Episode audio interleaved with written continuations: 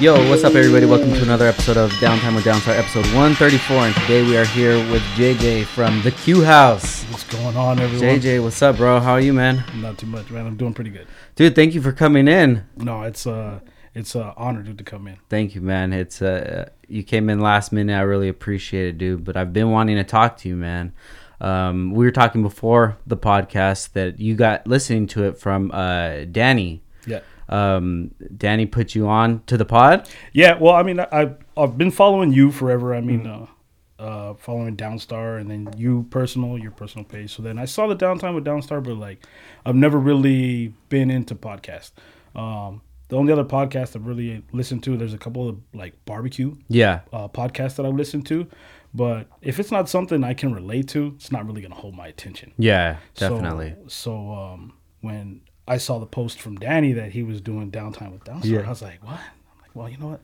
It's my boy. Let me let me check it out. yeah. And, uh, you know, local guy, you from Oxnard, I'm like, I got to be able to relate. So I started listening to the story and just fell in love with the cast, bro. Dude, fuck yeah, man. Thank you. I appreciate it. No, no problem. It's, it's crazy how all of this stuff brings it together, like from people that I used to talk to back in the day and shit. You and I go back in the day, dude. Yeah, yeah. It's a it's a trip. Like I don't. I was trying to think the other day. I'm like, man, I don't even remember when exactly we met. Um, you know, it's obviously the car scene that yeah. we met in. Um, but I, I I couldn't put a finger to it if I had to.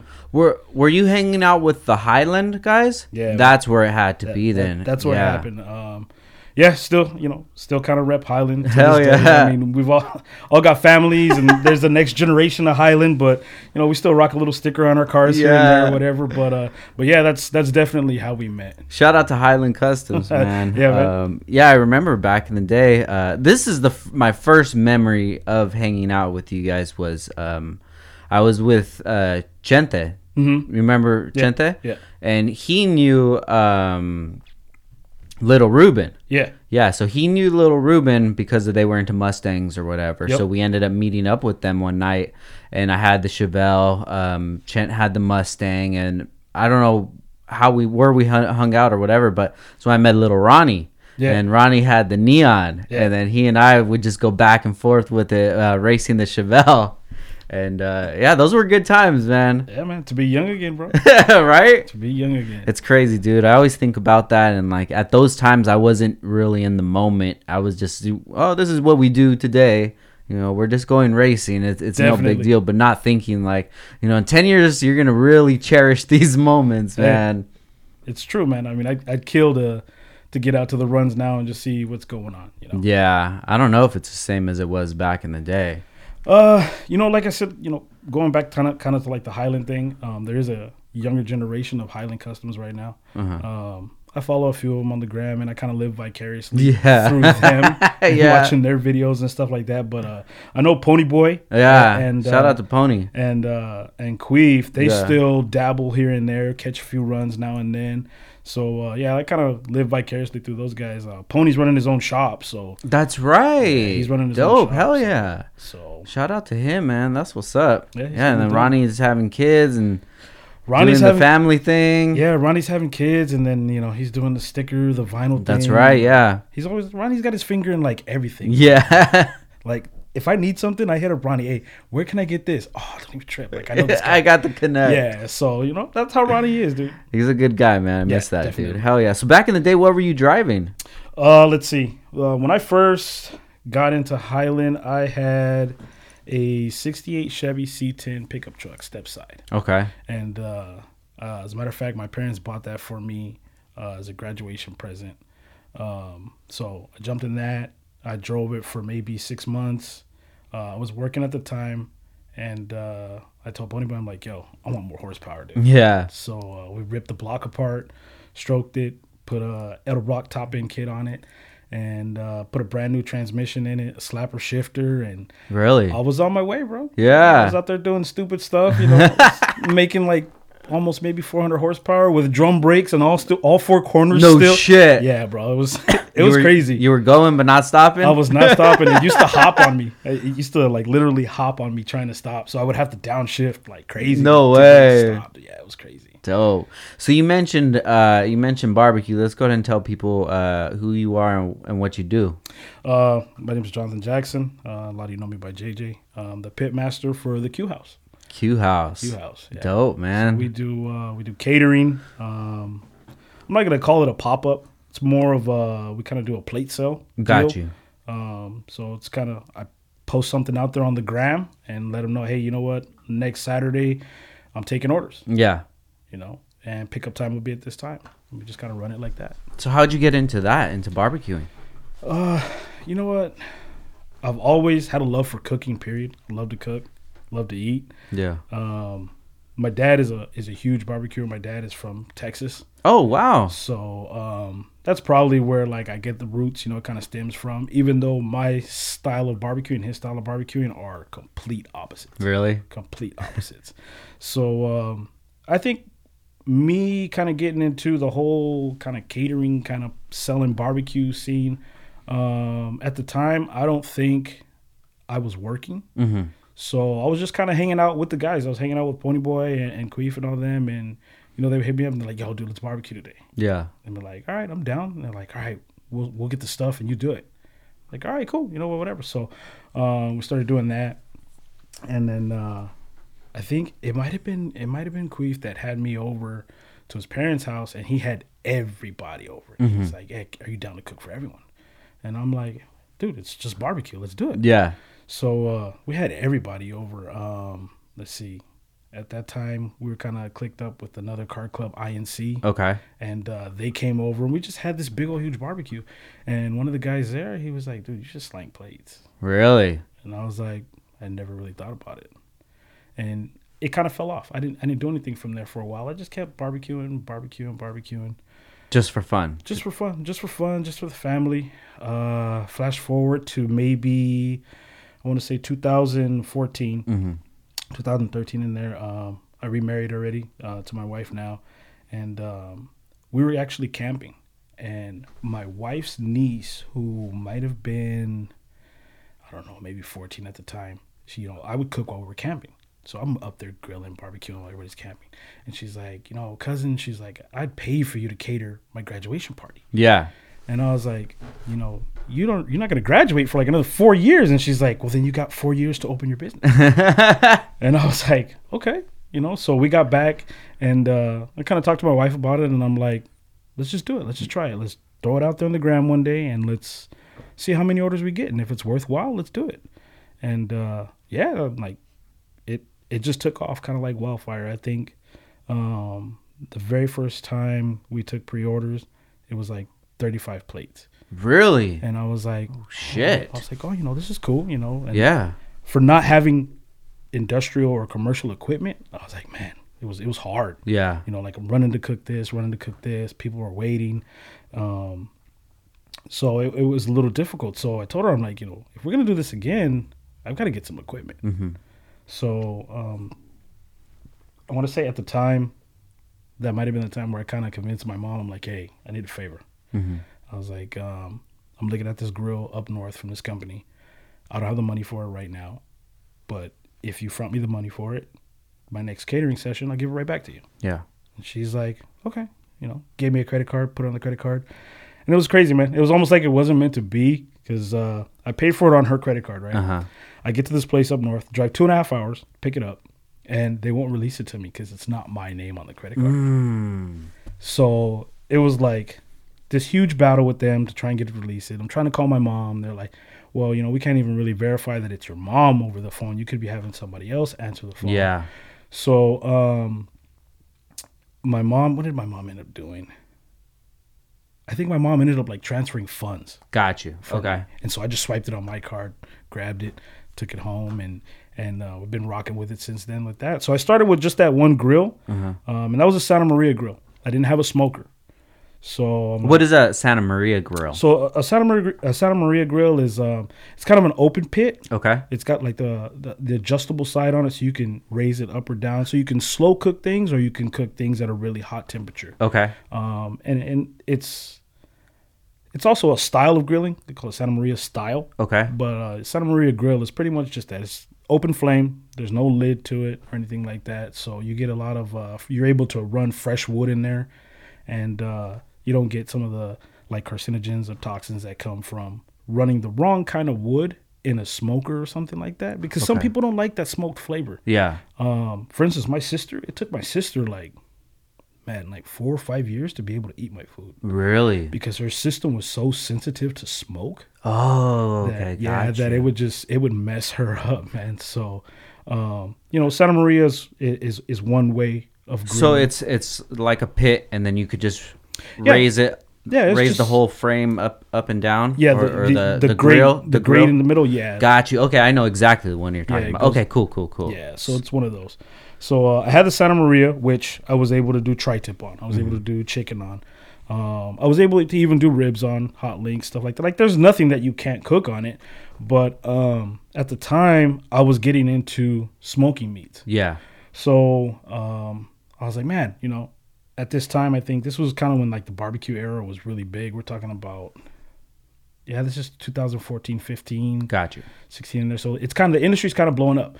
So um, at this time, uh, on T V, there was this show, uh, Barbecue Pit Masters. Okay. And, dude, it was, like, religiously, like, hey, new episode's on. Don't bother me. Yeah. I'm watching it. Like, I'm trying to pick up game here. Yeah. So, um, you know. From watching that show on T V, and then, you know, what I took from watching my dad do stuff and and uh, a little bit of YouTube, I started picking up a technique that I like. But, um, you know, in barbecue, everything is kind of um, not citywide, but kind of uh, like statewide. Like, you got Kansas City style barbecue. You got gotcha. North Carolina style barbecue. You got California style. Mm-hmm. You got... Um, th- there's all these different, you got Memphis style. There's all these different styles of barbecue, but Cali doesn't really have a style. Mm, so they take from everybody else's styles. Well, it's not so much they take from everyone else's style, but out there in the barbecue world, uh, up until recently, Cali wasn't relevant mm. because all we cook out here is tri-tip. Gotcha. Carne asada. Okay. Um, chicken, stuff like that. We're not messing with pork butt or, you know, brisket or... You know, we do ribs out here, but um, what they call the ribs we do out here are like uh, open flame ribs, mm-hmm. you know, direct heat. So um, I wanted to do something different. I wanted to get into the smoking game. So um, I ran to Walmart. I was like, bought this cheap little smoker. I'm like, let me see if I can even rock with it. You know, yeah. I, I don't, I don't, I don't know if this is something like I, I see it on T V. It looks easy on T V. I think I could do it. Yeah. But can I really do it? So. Uh, I bought this like two hundred dollars smoker from Walmart. Cooked on it the first time, and um, things came out pretty good. Like the, the ribs were pretty good, but I noticed um, cooking on the smoker that like there was a lot of like inconsistency with it. Like it burned a lot of wood, a lot of smoke escaped. So if smoke is escaping, that means heat is escaping. Um, and one of the most critical things when it comes to smoking meat. Mm-hmm. is consistency, consistent mm-hmm. temperatures, you know, um, your airflow, your smoke, all that is, is like key when it comes to smoking meats. So I jump online and lo and behold, YouTube, there's mad like uh, modifications you can make to these smokers to get rid of like all these little issues. So it, it's crazy. It's like a car. Like, yeah. I modded out my smoker. so, so the one from Walmart, you were able to mod it? Yeah. Oh, so, sick. Yeah. So, and at the time, um, the company I was working for, we had like a fabrication shop, so yeah. And my boss was all about barbecues, so uh-huh. he was like, "Dude, whatever materials you need, like whatever hardware you need, just go for it, bro. Just cook on Friday." Pretty much, yeah, like yeah. pretty much, you know. So, um, so yeah, so I made all these little modifications, and like, dude, I I got that smoker running like legit. Really, you know, it would cook consistently on all sides. Uh-huh. Uh, the temperatures were really even across the board, which, you know, anyone out there in the game knows cons- consistent temperatures on both sides of your smoker is really important. So how much did the smoker end up costing you after everything? Oh, bro, like it, just the original two hundred. Like I said, my boss was so cool. Uh, the materials that I needed yeah. were all there at work. What kind of things did you have to do to it? Uh, you know what? I made what they call a, a heat deflector. So the way an offset smoker works is you've got the cooking chamber mm-hmm. and then you've got the smoke box. In your cooking chamber, there's no heat or there's no flame in there. Excuse me. Okay. There's just heat and smoke. That's it. And then the off and the offset is where you light your fire, where you burn your wood, where you burn your charcoal. So, um, you know, you've got this smoke box mm-hmm. where your heat and all that transfers from. Well, from time to time, the flames would get so big inside the, the smoke box that it wanted to transfer over inside, and it would kind of burn stuff up in there. Gotcha. So the first thing I built was a heat deflector. Yeah. I built a heat deflector to uh, to keep that from happening. Um, got that done. Then it was like, okay, well, I don't have that issue anymore, but I want my temperatures more consistent. You know, there was like a twenty-five to thirty degree difference from one side of the pit to the other.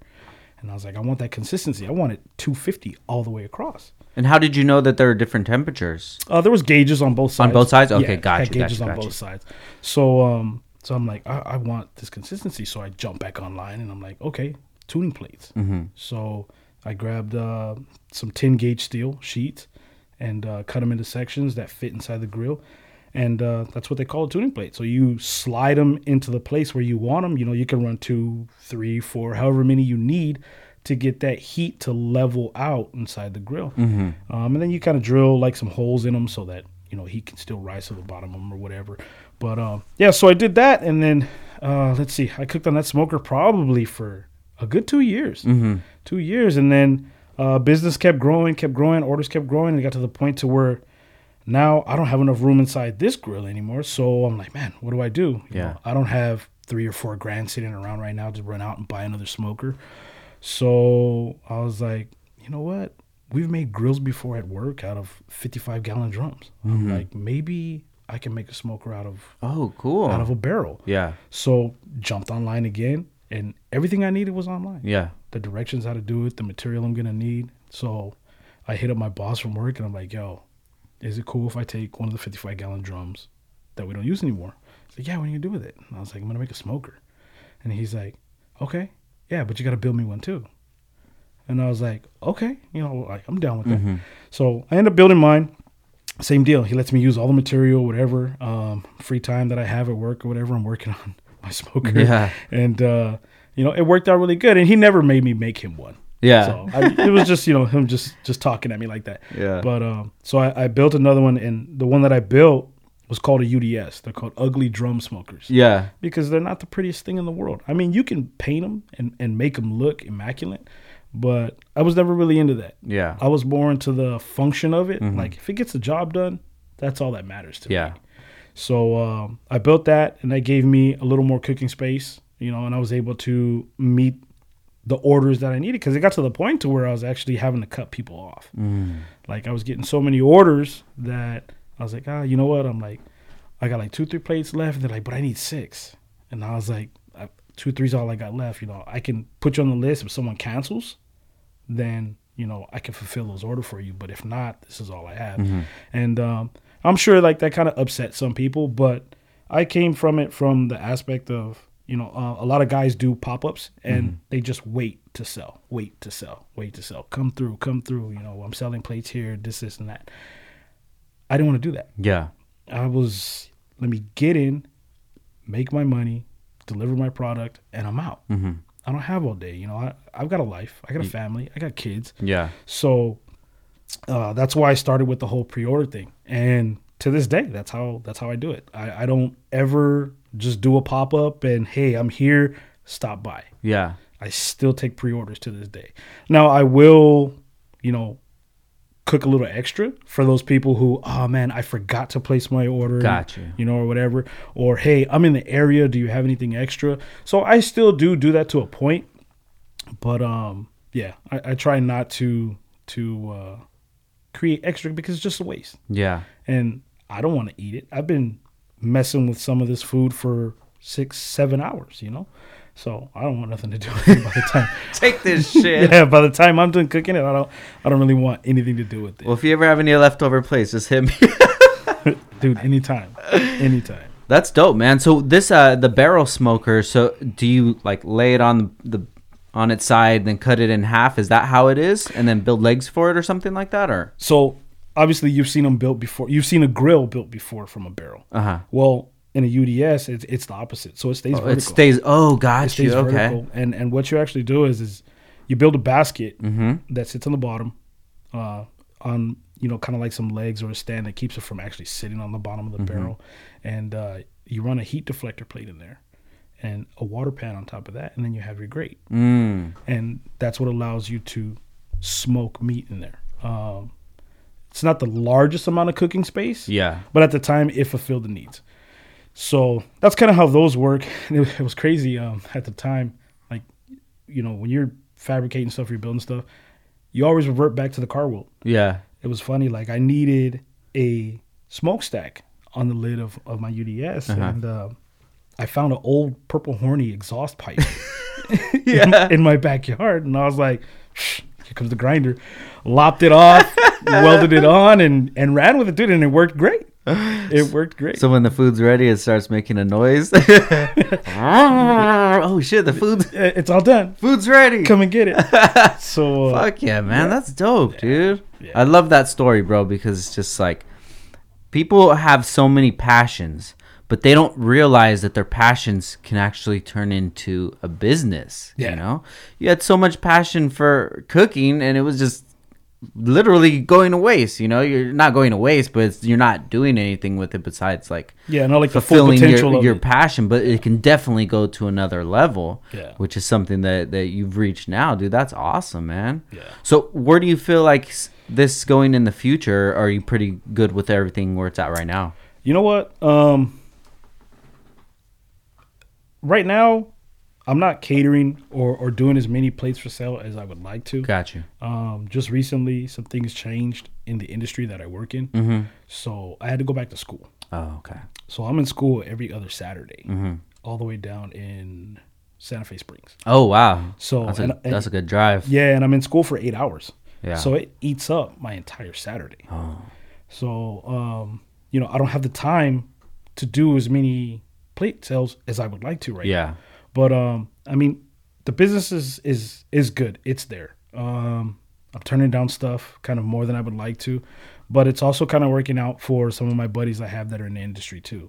Yeah. So when I can't run the job, hey, you know what, can you take care of this for me? Oh, you you shoot your the work to other people? Yeah, definitely. So what are some other guys in town that are doing it? Uh, out here in town, um, there's Brian, uh, and it's kind of funny, like, the way we met, his name is actually The Q Man. The Q Man. Yeah. Oh, shit. Yeah, so uh, so he's doing it. Um, let's see, who else is out here? There's Chindy's Barbecue, and then uh, there's Hambino's Barbecue. He's yeah, out shout here. out to Hambino's. And uh, let's see, who else is out here? There's actually a new a new crew on the team, and they're called, uh, oh, man, I always jack up their name. I think it's Cro- Crown's Caters or uh-huh. Crow's Caters, but they do island-style barbecue. Hmm. Fire. Mm. Fire. I will not purchase Hawaiian barbecue in the county anymore other than with them. Really? It is amazing. Do they have like pop-ups or how do they do it? They do pop-ups as well. Um, I think they're still like in their first year. Okay. Um, but uh, yeah, he's a really cool dude. Um, his name is Nard, uh-huh. and uh, his I think his cousin's name is Koa. Okay. And I met them through, actually I went to school with them, but I didn't know them in school. Yeah. And uh, I met them through Star. Star okay. is the one that kind of got us linked up.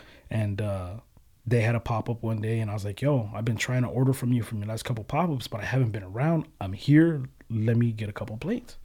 So ran by, got a couple plates. Dude, just amazing. Really? Amazing.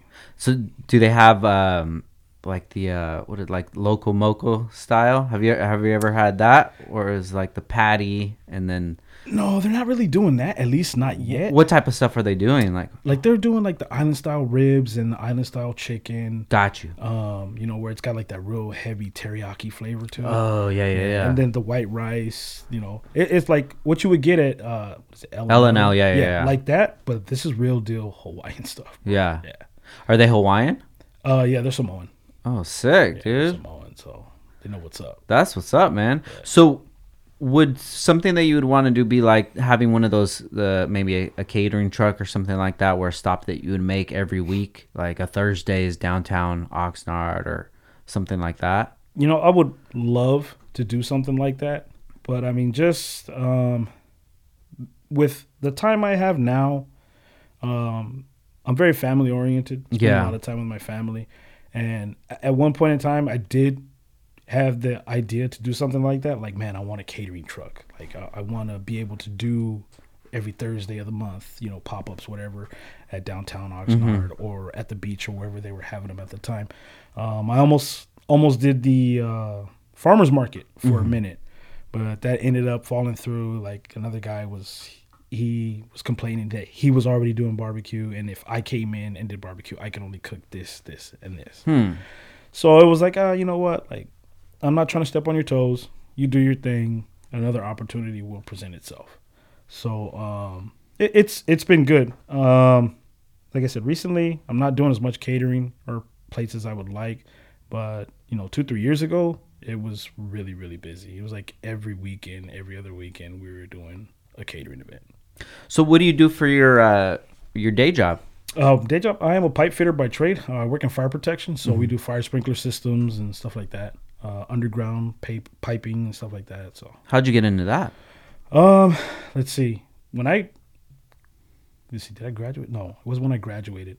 Um, I actually left school early. Mm-hmm. Uh, my junior year, I went on home studies and I got a job as an electrician. Mm-hmm. I was working for a family friend. His boss was looking for an apprentice. They're like, we'll get you in. You're going to start early. You know, I was seventeen making eighteen bucks an hour. Wow. So I was like, school? I don't need school. Yeah. I'm good. This is going to be my career. Um, I worked for eight months and then work got slow. Hmm. So I got laid off. Damn. Yeah. So it, it, it was what it was. So at the time, uh, another family friend owned the business that I'm working for now. Um, was doing fire protection. So I jumped in with them, but I got stuck on the fire extinguisher side, and that side was cool. You know, I, I had worked with him when I was a kid, like in my summers and spring breaks and stuff like that. So I already knew what was up. So it was like within three months, they stuck me in my own truck and sent me on my way.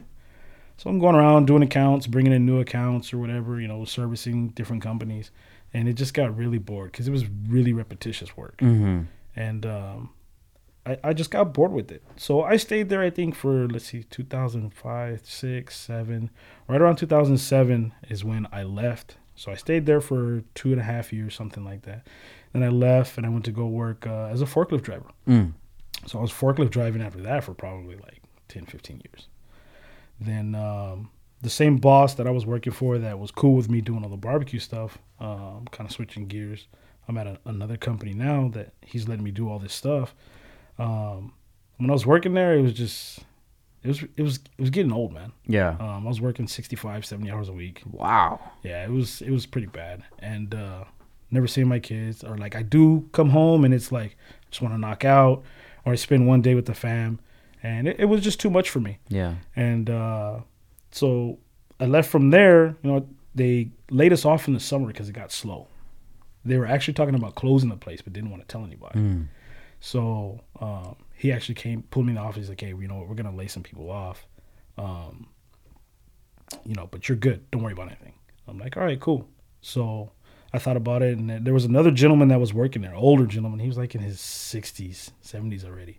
And um, I don't think he had papers because mm. he was really sweating getting laid off. And I was like, you know, hey, I'm like, Hector, what's up? Why, why are you so worried about getting laid off? And he's like, well, I can't draw on employment. Mm. And I was like, ah. I was like, okay. So I hit my boss up and I'm like, you know what, dude? I'm like, lay me off. Yeah. Keep Hector. Keep him working. And he's like, are you sure? And I'm like, yeah, dude. I'm like, I got my barbecue business. I'm like, it's moving right now. I'll be good. I'm not worried about it. Yeah. And he's like, if that's what you want to do, that's what I'll do. So um, they laid me off. I didn't even think I even got like my uh, unemployment paperwork turned in before he hits me up and he's like, um, so we're going to close the Wainimi plant. Mm. And I was like, oh, all right, you know, so what's going to happen? Are we moving to a new location or what's going on? And he's like, no, we're going to move to this factory and we're going to send you over there. And I was like, I don't want to go there. I was like, I really don't want to work there. There's mm. some cool people there, but I was like, I just really don't want to go. Yeah. And he's like, well, what are you going to do then? And I was like, just let me go. Yeah. And he's like, just let you go. And I'm like, yeah, just let me go. And uh, this was right around the time where we were really, really busy with catering. And um, I had been approached by several different barbershops. And they wanted lunch at different days throughout the week. Oh, so cool. I, so I was like, okay, you know, I already have that to fall back on if I need to. And if I hit a catering gig a month, you know, we can make it. Yeah. Like, you know, we're good. So um, long story short, I end up getting a phone call from the company I'm at now. Uh-huh. Hey, we're going to have our company picnic. We want you to cater it. Yeah. And I'm like, okay, cool. Um, they're like, hey, you know, we know you got to do paperwork and a contract and a deposit and all that. And I'm like, yeah. And they're like, well, when do you want to do it? And I was like, I can come right now. And so I go over there. We're sitting down. We're doing the paperwork. And he's like, why aren't you at work? And I'm like, I actually just, uh, like, got laid off or kind of quit. Or yeah, like, yeah, I don't yeah. even know what you call it. Yeah, no. I just didn't want to be there no more. Yeah, so he's like, he's like, oh, so what are you going to do? And I was like, I don't know. I was like, well, I, I kind of got my catering thing going right now. I'm like, maybe I'll take a month off and, and, you know, see how that goes. And then if that doesn't work out, then I'll start looking for something. Yeah. And uh, he says, I really need a guy. And this was the same field? Uh, this was a, this was going back to the fire protection field. Gotcha. So he says, uh, I really need a guy. And I was like, okay. And I was like, but let's get this clear. And I'm like, is this on the sprinkler side or is this on the extinguisher side? Mm-hmm. And he's like, no, I need a sprinkler guy. And that originally is what I wanted to transition to when I was first there. But there just wasn't enough work for me to be able to transition into it. There was two other guys ahead of me, like in seniority, who got the option gotcha. to go over there. Yeah. So that's ultimately why I left, because I just I wanted to go work on the sprinkler side because it was more mechanical. It was more hand tools. It was more power tools. It was up my alley, you know. Yeah. So uh, because I wasn't able to do that, I was like, yeah, I'm out of here. So this time around, sitting down with him, signing the contract or whatever, uh, you know, got it clear that, oh, it's on the sprinkler side. And I'm like, okay, you know, I'm, I'm not giving you a yes. I'm not telling you a no. I mean, go home, talk about it with my wife, see what's up. Because I knew she was really excited about me being off for a month. Yeah. You know, like we were starting to make plans already. So um, got home, you know, she's like, oh, just take care of the contract. I'm like, yeah, I kind of took care of the contract and more. And she's like, what do you mean? And I was like, uh, I was like, well, you know, Mark wants me to come back. And he said, well, what are you going to do? And I was like, I'll be on the pipe fitting side. She says, was that something you want to do? I was like, yeah, that's something I want to do. I'd love to get into it. And so uh, she says, uh, well, what are you going to do? Are you going to still take the month off? Or are we still going to do, you know, these plans or whatever that we have? And I was like, well, I didn't give them a yes. I didn't give them a no. Anyway, so I'm sure we have time. Yeah. So I end up giving them a call later. And I'm like, you know what? I'll, You know, I'm willing to take the position, but I promised my wife and my kids that I was going to take some time off. And he's like, well, how much time do you want? And I was like, um, I'm like, I don't know. I don't know. You know, a couple of weeks at least. He's like, all right, take the couple of weeks. And, you know, you can start here. He's like, just, I'll email over some paperwork. You can come by the shop, pick some stuff up, get it all filled up. That way it's all ready to rock and roll. So it ended up working out. In the two or three weeks that I took off, they were able to take care of all like my D M V stuff and all my medical and paperwork gotcha. and stuff. So when I came in, it was just out the gate running. So what'd you guys end up doing? Um, you know what? Nothing much. Dude. Yeah, nothing that's the much. best. Nothing much. Dude. We just um, we uh, it, it was cool. I got to take my son to school, you know, for yeah. a couple of weeks in the morning, and uh, actually I got to take. Well, yeah, got to take my son to school, pick him up from school. Yeah. Um, you know, got to hang out with my my my daughter. My kids are twelve, uh, eight, and six. Oh wow! So there's there's quite a few gaps in between there, but um. You know, I'm picking up one from school and the other one's getting out, and I get home. The other one's waiting for the other one to get home. And, you know, it was it was just nice to be around the family consistently yeah. and not be exhausted and not be irritated and frustrated. So it worked out. Yeah. It was cool. That's Is that the first time that you've ever had that kind of opportunity to spend with them? Um, no, I mean, we do s- spend a lot of time together, but that job that I was working at, you know, when I was working sixty-five, seventy hours a week, I kind of like lived for that job. When I first got there, I came in as a forklift driver. I worked there for a year, and then I got laid off in the summer. Well, midsummer, he calls me back, and he says, hey, I want to bring you back. And I'm like, but it's not even strawberry season yet. What's up? And he's like, I want to bring you back as a mechanic. Mm-hmm. I was always fixing stuff when I was there. So he's like, I think you have the drive to be a mechanic to work on the machines you have here. Yeah. So I was like, okay. Came back, started training. And it was kind of a jacked up training. Like uh, the dudes I was working with, they had that kind of like macho mentality where it was like, I'm not showing you anything. Cause yeah. if I show you something, you might take you my take job. Take my job, yeah. So I had to learn a lot of stuff on my own. A lot of stuff on my own. Um, I did get help from another guy at another facility. He was really cool, really willing to show me stuff. And I learned those machines on my own, inside and out. Um, come summertime when we had no production, I was hiding out underneath the machine, figuring out how this worked, how that worked, why this broke. Um, I need to maintenance this because it's probably going to break again. So I got really good at my job. really good at it, and it almost got to the point to where I got bored. Mm-hmm. You know, work was a drag for me. So, um, but it was like I was needed. And then I kind of got to the point to where I told my boss, hey, you know what? I kind of need to spend more time with my family. Yeah. So I was getting like half a Saturday off now, or if I took off a Saturday, I was on call. Mm. Um, but we've always tried to be really family oriented. My wife comes from a pretty big family. Okay. And uh, they're a very, very close family. And I didn't really have that as a kid. I mean, my parents, we had great family. We yeah. came from. But my sister, there's seventeen years between me and my sister. Oh, shit. Yeah. Whoa. And then uh, there's seventeen, or I'm sorry, there's sixteen between me and my sister and eighteen between me and my brother. Whoa. So, yeah, I was a big oops. So they took a break, huh? Yeah. Big oops. I was a big oops. I was a big oops, bro. And it gets worse. I was born on their anniversary. No shit. It gets worse. Oh, man. Where did you grow up at? Uh, I've been on the south side of Oxnard all my life. Really? Man. All my life. Um, I lived on uh, Berkshire Street, right off of Berkshire and Terrace, mm-hmm. um, up until I was about eighteen. Where's that by?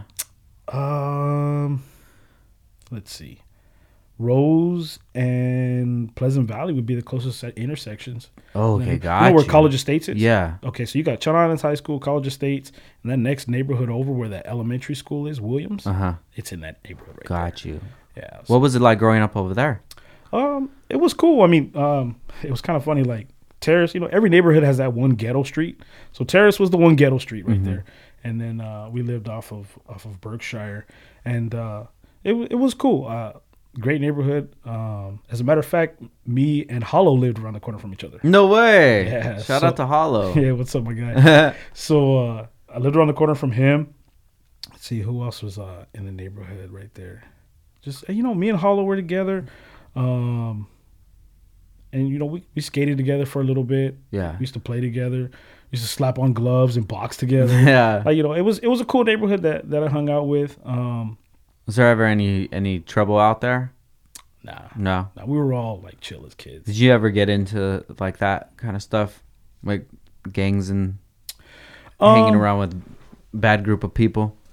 Uh, Not really. I mean, the extent of it in high school, kind of hanging out with the tagging crew. Got you. It's really about it. I, w- I was always into either skating or cars. Yeah. Or working on something or building on something, uh, like R C cars as a kid. I was into stuff like that. Oh, that's sick. Um, but, yeah, as a kid, I did everything from I was a foot booter to, yeah. to skating to BMXing. Hell yeah. Like, I ran the whole course. Dude. Yeah. Whole course. What was your best trick in skating?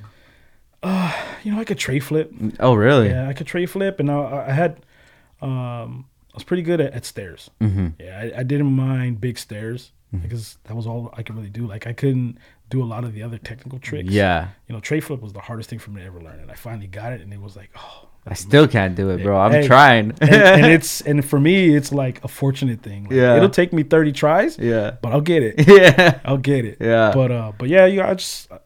Big stairs were my How favorite. Many have you done? Uh, probably the biggest, like a nine stair. Yeah? Yeah, it's probably the biggest. Dude, that's done. A lot still. Yeah, but yeah, like we just, uh, Christian and I just did a six stair out in Fillmore. Yeah. Oh, you know what? I saw that. Yeah. I saw that. I almost killed myself, dude. It's funny because the first time I went, I was trying it, and I don't like to not keep trying until I land it. But now being older, I have to be able to stop because then you get to the point where you're like, dude, if I mess up, I'm fucking myself up. You got to think about those things. Yeah. So uh, the first time we went, I had, ah, oh, I'm not going to do it this time. And then the second time I went, I, I ended up doing it. And then that was Christian's first time trying it. And then he's like, no, nah, I can't do it right now. And then his second time, he ended up doing it. Yeah, man, it's it's scary, dude. It is, dude. It's scary. It definitely is. So that's our next step is a eight stair. So go. We got to go find a nice eight stair somewhere, and I got to get my balls up. My goal would be to do the uh, the Hollywood twelve. Oh wow! But I don't know, man. I don't know if it's worth it. I end up busting my head or something. It's a big hospital bill. And I just lose the whole business from skateboarding. What happened to Frank? Skating. Skating. What the fuck? So what about car stuff? Are you into car stuff anymore? Uh, you know, no. I'll be honest. I'm not really into car stuff. I, I mean, I still have a passion for cars. Yeah. I love cars. Um, me and my son, my youngest son, he's super into cars. Really? Yeah, he's super into cars. I mean, that's all me and him. That's that's kind of where we relate is mm-hmm. car stuff, uh, heavy equipment stuff. Mm-hmm. Um, those are like the kind of shows we watch together. Um, So yeah, I'm not really too much into the car scene anymore. I, I still have, I, I've got a five point oh. Oh really? Yeah. Sick. It's uh, when I went through my first divorce, uh-huh. uh, a lot of the money that I built that car with was kind of like, you know, tied up from both of us. Yeah. So when I went through the divorce, I was like, hey, I talked to my uncle and I'm like, look, I'm gonna sell it to you for cheap. You sell it back to me when I want it, but I need you to take it out of the state. Yeah. So he ended up. Uh, we have family that's from Arkansas, so he drove it all the way out to Arkansas. Why did you have to take it out of state? Ah, dude, I was just worried she was gonna try and take it in the divorce. Oh, really? Yeah. And that was my baby at the time. Yeah. That was my baby, so I was like, hey, if it's not here, you know, there's nothing you can do about it. Yeah. So, um, so that one's still over there. Um, you know, I haven't been to Arkansas in probably, I don't know, five, six years, seven years. Yeah. But uh, yeah, he fires it up on a weekend basis for me, drives it around. Oh, so the car's still over there? Yeah. Oh shit. Still over there. So, it's it's in the plans to bring it back pretty soon. You know, it, it's funny. Uh, my wife kind of asked me more about when am I going to do it than I really think about it. Because yeah. there's just other things that, you know, I'm focused on. You know, I'm, the past four or five years I've really been focused on the barbecuing thing. You yeah. know, it's been my focus and my time consumer. I don't have time to either drive out there and pick it up or, you know, I really don't want to spend the money to ship it back, you know. So it's kind of like, what do I do? Yeah. You know, what do I do? So. Now, in your uh, in your first divorce, did you did you learn a lot from that situation? Uh, yeah, yeah. You know, I, you know, it wasn't a really bad divorce. Yeah. It was just, we weren't meant to be together. Um, we were, I was nineteen, she was eighteen. Oh shit. And, um, she got pregnant with my first son. Mm-hmm. So it was kind of that deal where it's like, well, the right thing to do is you guys get married. And, um, it just, it just didn't work out. It, we were two different personalities. Yeah. It was cool when we were dating, but, um, you know, it just, it didn't work out. And then the job I was working at the time, I was working a three on three off shift, twelve hour shifts. So I would work for, uh, two weeks of days and then I would switch to two weeks of nights. Mm-hmm. And, uh, it just put a strain kind of on the relationship. And then it got to the point to where I was unhappy. She was unhappy. Hey, you want to work overtime this weekend? Yeah, I'm down. Yeah, take me anywhere. Yeah, if I'm not there, I don't have to deal with her. So kind of did that. And uh, yeah, it just, you know, we just went our separate ways. Yeah. Yeah, even being an entrepreneur, that's something that you really have to watch out for, you know, because being, being a hustler, you're just thinking like, oh, here's opportunity here, here, here. But you're kind of just taking for granted, and not saying that's what you did, but I've been guilty of it too, taking for granted that, you know, that person is still going to be home. They're still going to be happy. And yeah. when I come in the door, they're going to be like, hey, honey, good to see you. And it's, it's not really like that because you're out living your life and they're just chilling like, damn, I guess I fit in where I fit in whenever there's time, you know? Yeah. So that's something that I really um, focus on now to make sure that I'm I'm home as much as possible and present as much as possible as well. And we were talking about that earlier, you know, going to the races and stuff, you know, I wish that I was more present in those times because I was just so, I was just so um, used to those things happening yeah. that I just never thought that it was going to end, you know? Yeah. Like it was almost natural for you. Yeah. You know, going out to, uh, to the races and stuff and going out two, three times a week and then just doing car stuff all the time and just thinking, okay, well, this is what life is. Yeah, in, in this little like three, four, five year span, but after that, you're really gonna miss those times, you know, and yeah. just try not to take it for granted. So even now, I try to take everything, uh, try to appreciate the the moments that I'm giving. That's why I, I that's why I like that you want to spend time with the family, dude, and, and that's awesome, man. Yeah, it's um, it's really important to be balanced. Yeah, you know, yeah, you need to support your family. Yeah, you have goals and you have ambitions, but at the same time, part of your goals and your ambitions should be to be family oriented. Yeah, so that's what I, you know, and I struggled with it. I think everyone does. Um, like I said earlier, when I was working the last job before this one, I was a company man. Mm-hmm. Oh, the company needs me. Oh, the company needs me, and I felt important because I was that man. Oh, the machines are down. Psh, I'm on my way. Right there, I'll take care of it, fix it, walk out of the building feeling like I'm the man. Yeah, you know? So, yeah, yeah, yeah. Uh, then you know, my wife helped me to see that, you know, what are they doing for you? Yeah, you know, what are they really, really doing for you? You, you know, they're not paying you the money that you want. You work like pretty much a slave there. You're there more than you are home. Mm-hmm. So it started to put a strain on the relationship, you know? So you got to be balanced, like you said. You have to be yeah. balanced. Now, your wife, now where did you guys meet? Oh, let's see. We met at my cousin's graduation party. Her uh, stepfather is a D J. Uh-huh. So he was DJing the party. And, uh, yeah, I, I was, man, I don't even think. Yeah, I was freshly divorced. And uh, I was at my cousin's graduation party. And I seen her, and I was like, hey. I was like, yeah. Oh, all right. Okay, how are you doing? And she dissed me hard, bro. Really? Hard. Dissed me hard. I was like, oh. The challenge. Yeah. Challenge accepted. Yeah, but uh, you got to be persistent sometimes. Yeah. So uh, it was it was funny. Uh, that night that I met her, uh, I think I tried to dance with her. Did she dance with me? I'm not sure if she danced with me or not. I know I tried. Yeah. I tried a couple times. But um, I ended up hanging around till the party was over. Ended up helping her stepfather and her family load up all the D J equipment or whatever. And uh, yeah, kind of went our separate ways. And then about a month or two, about a month or two later, he was DJing another party that I was at. Oh, shit. And uh, she was there, and I was like, all right, game's on. Yeah. I'm going hard for this one. And uh, yeah, been rocking with each other ever since then. How long you guys been together? Uh, we've been together nine years, married for eight. Sweet, dude. Married for Hell eight. yeah. Congratulations, yeah, man. That's yeah. awesome, dude. Yeah. So what what makes you not take the barbecuing full time? Um, right now it's a passion, mm-hmm. and I love that passion that I have. For Got it. you. Um, you know, it's it's a little different when you do real smoked barbecue, real meat. There's a lot that goes into it, and any of the guys out there that are in the industry know exactly what I'm talking about. It's time consuming. You can get burnt out, and you know it will kill your drive for it. Mm. And I don't ever want that to happen because I mean, you know. Uh, for instance, like doing a, a brisket cook.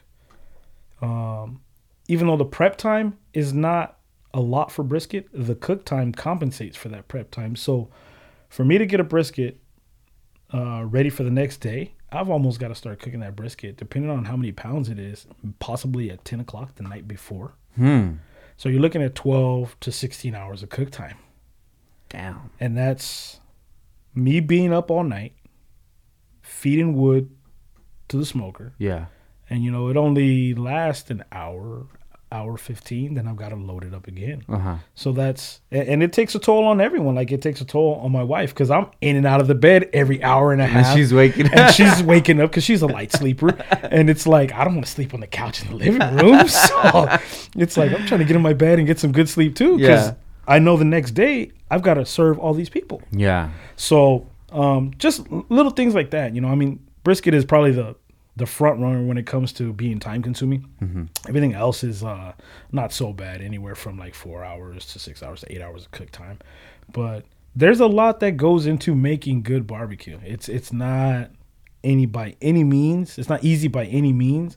And and any of these guys out here will tell you that. Um, like me and and, and Star mm-hmm. from Star's Power Plates, we uh, conversate a lot. Yeah, he's just uh, really getting into what we call the open fire game. Mm-hmm. So that's open fire, open wood, you know, whatever. Um, he's just barely getting into that. He just purchased his for Santa Maria, I think, like last year, mm-hmm. and um, he we bounce stuff off each other all the time. Chef uh, Star is, uh, well, well, yeah, I'll say it. He's a professionally trained chef. He went to school for it. Yeah, I didn't go to school for that. Yeah, so. Uh, when there's things I want to know, like, you know, hey, how do I create an aioli or how do I do this? And this is just for stuff like around the house that I want to try. Yeah. Like, I know I go to Star. When Star wants to know, hey, what do I do with this tri-tip or what do I do with these ribs? He hits me up. Yeah. And it's like we have that really good relationship.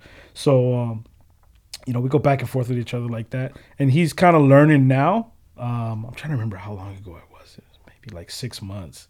He was going to do all his meal prep on the grill. Mm. So he hits me up and he's like, okay, how do I do this? How do I do that? How do I do this? And I'm like, you're going to do this, you know, going to follow this step. After you've done that, you want to do this. All right, cool. So I got busy. Um, I think I went somewhere that morning and I was tied up for like three or four hours, couldn't answer the phone or whatever. So I hit him back up and I'm like, how's it going? Horrible, dog. Horrible. And I was, I was like, I felt guilty, man. I felt like I left him on the hang, you know? Ah. And, uh, And like he starts sending me pics, and I'm like, bro, what are you talking about? It looks good. And and he was used to. It, it's interesting, you know, like cooking something on a propane grill and cooking something over wood fire uh-huh. can look completely different. Okay. Like texture wise, color wise, and and that was the issue. He wasn't used to the color that the wood fire was giving it. He was used to the color he was getting from the propane. So he was thinking it wasn't ready. Or? Yeah, yeah. He was thinking in his mind like, oh man, I burnt this stuff up. Oh, okay. And it's like, no, just because it's a little dark, you know, or it's really, really red, mm-hmm. doesn't mean like you did something wrong. It's just um, rubs and seasonings react differently to different sty- different types of, of flame. Because, you know, coming from a wood fire, you may have either a really, really hot flame, or you may have a really mild, you know, long-going kind of burning flame. And propane is very consistent because it's a, it's it's a natural gas. So you've got that blue flame or that white flame, and it cooks differently. And yeah, he, he thought he just like screwed, screwed up big time. And I'm like, no, dude. I'm like, that still looks amazing. Like, run it, dude. Like, and he was almost to the point where he didn't even want to give it to his customers. And I'm like, dude, trust me. Just go ahead and send it out. It's gonna be good. Yeah. And um, not that he's afraid of it or he doesn't want to do it anymore, but he starts very meticulous. He wants to know how to do the process one hundred percent correct before he does it again. Yeah. So we bounce a lot of stuff off of each other. How did you guys meet? Uh, me and Star went to high school together. Oh, okay. We went to high school together, but Star is, I, I want to say, like three or four years younger than me. He might have been like a freshman when I was going to be a senior. Or, well, it's kind of hard for me to say because I left my junior year, so he may have come in, like I said, he might have been a freshman when I was a junior or something like that. But um, I met Star, let's see, I met Star through probably Ponyboy and the guys. Gotcha. Like, got reacquainted with him, and then found out, oh, yeah, we went to school together or whatever. And, um, you know, we used to hang out, party together a little bit or whatever, but um, mainly as of recently, the last three, four, five years, it's always been like cooking related. So, dude, that's cool, man. It was good having him on the podcast. Yeah. Uh, I've just been following him from social media, you know, and then one day he brought us some plates. And I was like, dude, that was awesome. Because yeah. just for him to take time out of his day to bring it over here, I appreciated that a lot. And then the food was fire, dude. Yeah, he's so good. We're, we're getting ready to set up with him. Um, now that things are coming back to normal, you know, brand new year. Yeah. And uh, I don't have much traveling until probably like April time. I want to get on a set plan because that's that's kind of one hard thing that we have is is having meals ready.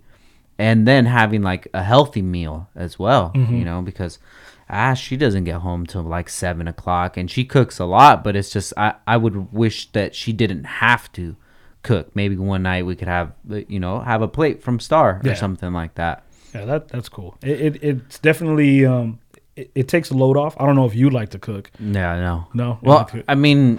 No, I don't. I, I want to eat, dude, but it takes too long, bro. All that prepping and stuff. And Ash, she enjoys cooking. I, I really don't. Yeah. But maybe it's because I don't know how to cook shit. I, I, I cook spaghetti. Hey, spaghetti's bomb, dude. It's a good spaghetti, hey, dude. Spaghetti's bomb.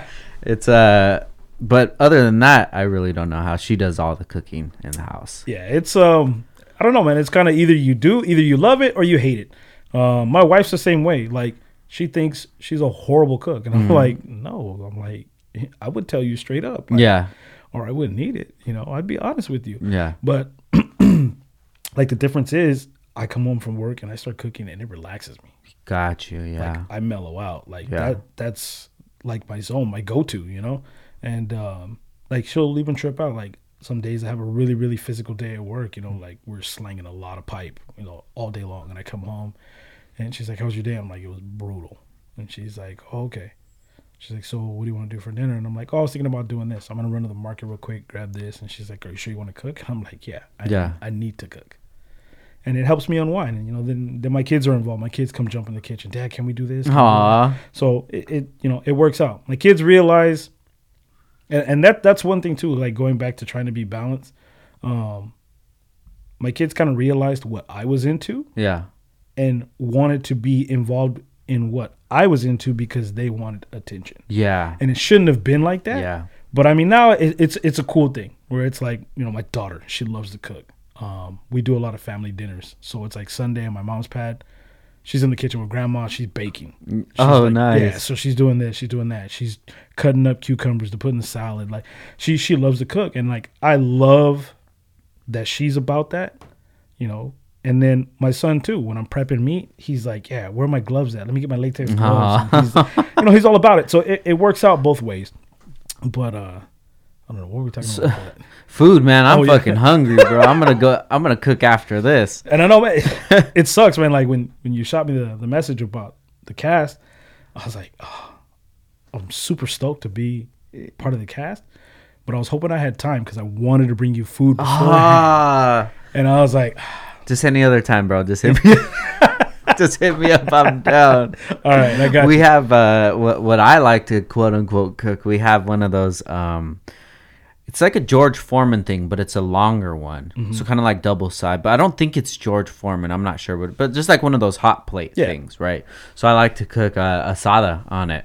Okay. So I'll go to uh, Vallarta right there on Five Points, get some of that, and then just have Ash cook like some beans and Mexican rice, and then we'll just eat it, and, and that's just, it's fire, dude. I, I think I'll do that tonight. I need to get back to my uh, my comfort foods, there dude. I've been in Japan for the last week, dude, and just been eating crazy food over there. What, what I mean, what's the food like over there? Um... I mean, of course, it's a lot of Japanese style, you know, sushi and and ramen and curry and things like that. Yeah. So uh, if you're not really into that, it, it will be kind of hard to find a meal out there. Yeah, I better but stay away from that. I, I love it. And you know what you might like is uh, they have K B B Q, so um, or J B B Q. Japanese barbecue. Mm-hmm. It's the same as like the Korean barbecue style where they okay. cook it over the grill. You know, you get the raw meats, yeah, and then you cook it. But just the meat over there is just so good, man. Yeah, it's, it's uh, delicious. A lot more lean, and I think everything over there is like grass fed. Yeah, yeah, it's really, you could taste the quality in it. So we ate that a couple times. It's like forty bucks all you can eat, but you're getting like wagyu beef, and it's oh, just wow. so bomb, dude. Uh, eating that, and then uh, ramen. Do you eat ramen? Uh yeah, a little yeah, bit in there. So they have like really, really good ramen over there, and just it seems like we were eating so much over there, but then we're walking like ten miles a day because we didn't have a car. So um, they have public transportation, but it's like trains, you know. So you'll jump on the train and then get to a stop, and you'll probably walk like five miles and not even knowing it. You know, check out a shop here, there, and then when we went to the car show, we were doing a lot of walking, and then uh, we had this place. It's called uh, Pepper Rice. And they actually have a cute couple locations here. They're they're down south in um, uh, around Garden Grove kind of area. So, anyways, what it, what it is, it's it's like um, kind of like a skillet. So they'll put rice on it, um, corn, and then they'll put meat on it. But okay. the meat is like, it's not cooked yet, but the skillet's hot, so you can mix it around oh, so okay. it heats up, and uh, that's really really good. But huh. yeah, dude. Um, I'm ready to get back to my comfort foods. We had In-N-Out last night. That's my joint, dude. What type What type of stuff do you like to eat, like when you go out? Uh, you know what? Believe it or not, um, I don't know. It, it kind of changes for me. I used to be a huge sweet guy. Mm-hmm. Now I'm not really into sweets. Really? Um, I don't know why that happened. It just randomly happened. But uh, when I go out to eat, like I like a nice steak. Um. I like a lot of, um, my wife has really got me into pasta. I've always liked pasta. Yeah. But it was never like, oh, I'm craving pasta. And and now I have where days where I'm like, man, I really want like lasagna or yeah. some uh, fettuccine Alfredo or something like that. And, um, she, you know, she makes good stuff like that, but she'll never make it for me. Yeah. She just hates to cook, I guess, but whatever. So, um, I don't know. I, as much as, as much barbecuing as I do, I'm still really into barbecue. Yeah. But not my own. Got you. Not my own. So what kind of places do you recommend around town? Um, you know, like I, as as far as barbecue, this a restaurant restaurant that I've been to, or not even a restaurant, but out in um, is that Santa Paula? Best barbe, best yeah, best barbecue. Okay. Um, actually, in the county, they're pretty good uh-huh. for that kind of restaurant. Um, other than that, when it comes to barbecue, the only only guys I really mess with are the guys that are in the game that I'm in. Yeah. You know? Um, as soon as I find out they're having a pop-up, pff, I'm on it. Really? Yeah. I'm That's like, cool, man. You know, so, you know, like we, we say, you know, support small businesses, support those who support you. Yeah. So, uh, not only that, but like I said, it's it's the kind of food that I'm looking for. When you uh, are in that game, um, you know, you hold stuff to a certain standard. So it gets kind of hard to eat out at certain places. Mm. And, um, like, it's funny. Like, my son is huge into ribs. Like, yeah. he just loves ribs. And, you know, he's only he's only eight years old, so he can't eat a whole rack of ribs by himself or a full rack of ribs or a half rack by himself. Mm-hmm. So a lot of times when we go out to eat, he's like, "Dad, will you share ribs with me?" Yeah. And I'm like, you know, I'm like, okay, whatever, you know, like I, I've got a standard. Let me bring it down. Yeah. We'll order whatever. And my wife always bags on me because she's like, "Yeah, they're not your ribs, hon." I'm like, I'm like, "They're not mine or anybody else's that, you know, I rock with." So, yeah. So I was like, you know, but it's for my son, so it is what it is. Yeah. You know, and I enjoy the meal. And for me, it just comes down to the experience of just being out with, with my family. Um, if I had to choose a favorite spot to grub around here, probably Teppin. I love Teppin, dude. Yeah. I don't know what it is, but, you know, I love it. And yeah. My kids do too. So. Yeah, we just had that before I left to Japan. I yeah. love it there, dude. So good, man.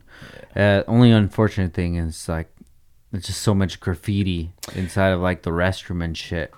Dude, I, I always wonder if, like, it's because they don't want to upgrade it, or if they do upgrade it, that people are just going to come fuck it up again. Yeah. I mean, it, it's unfortunate when, you know, you own a business and, you know, there's expenses that are incurred in your business. You try and maintain things. You try and upkeep things. But like you said, it could be this, the, the fact that, man, we just replaced those toilets and somebody came in and scribed them all over yeah, again. Yeah, dude. And it's like, come on. I think about things totally different now that having a business. Yeah. You know? There's, those people doing that shit. It's like, bro, you're, you're not like... You're not just screwing over just like some corporation. This is like a small-ass company. Yeah.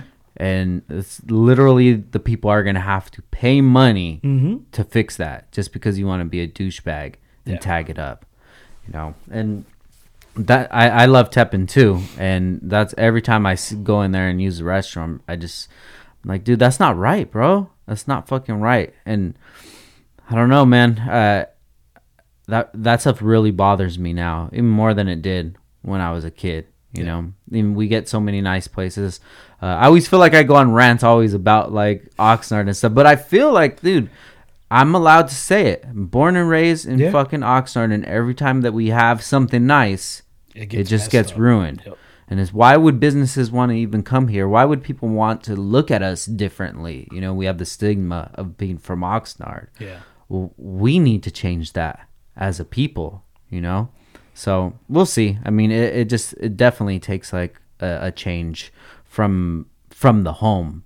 That's how yeah, I feel. Yeah, that's where it starts. Yeah. That's where it starts. And a lot of it is unfortunate because I know a lot of these families, they don't have time to spend with their kids to to work on those kind of, you know, morals and things like that. I know a lot of that stuff is just kids like acting out. Yeah. I because mean, they're not getting attention in other home? places from home. Yeah, it's it's tough. I mean, nowadays you can't be a single income family.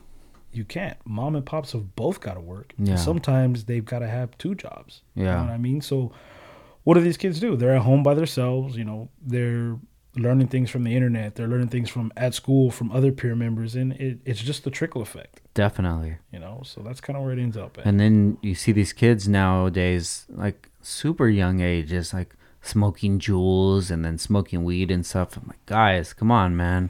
Yeah. You know, I understand what it is. They want to, you know, act older and things. But like I said, you know, lo- looking back at the the times that I had in the past, like, dude, I wish somebody would have sat me down and been like, look, dude, you're only going to be this this age for this long. Enjoy this. You're going to be able to do adult things for the rest of your yeah. life. There's no need to like start that uh start that already because it's a trap, bro. Yeah. Well, once you get old, it's like you can't come back. You can't come back, man. All you got is bills, dude. Bills and obligations. Yeah, and it's funny, you know, like you, you bring up uh, kids involved with jewels and mm-hmm. drugs and dab rigs and stuff like that. Um, like once a month or every maybe couple months, I work security at the Moose Lodge in Oxnard. Okay, and um. It was maybe about two, three weeks ago, working security, and it was the quinceañera. Mm-hmm. So obviously these kids are in the quinceañera, fifteen, sixteen, seventeen yeah, yeah, yeah. tops. These kids are in the bathroom doing coke. Shut the fuck up. Dead serious. Oh my God, Dead dude.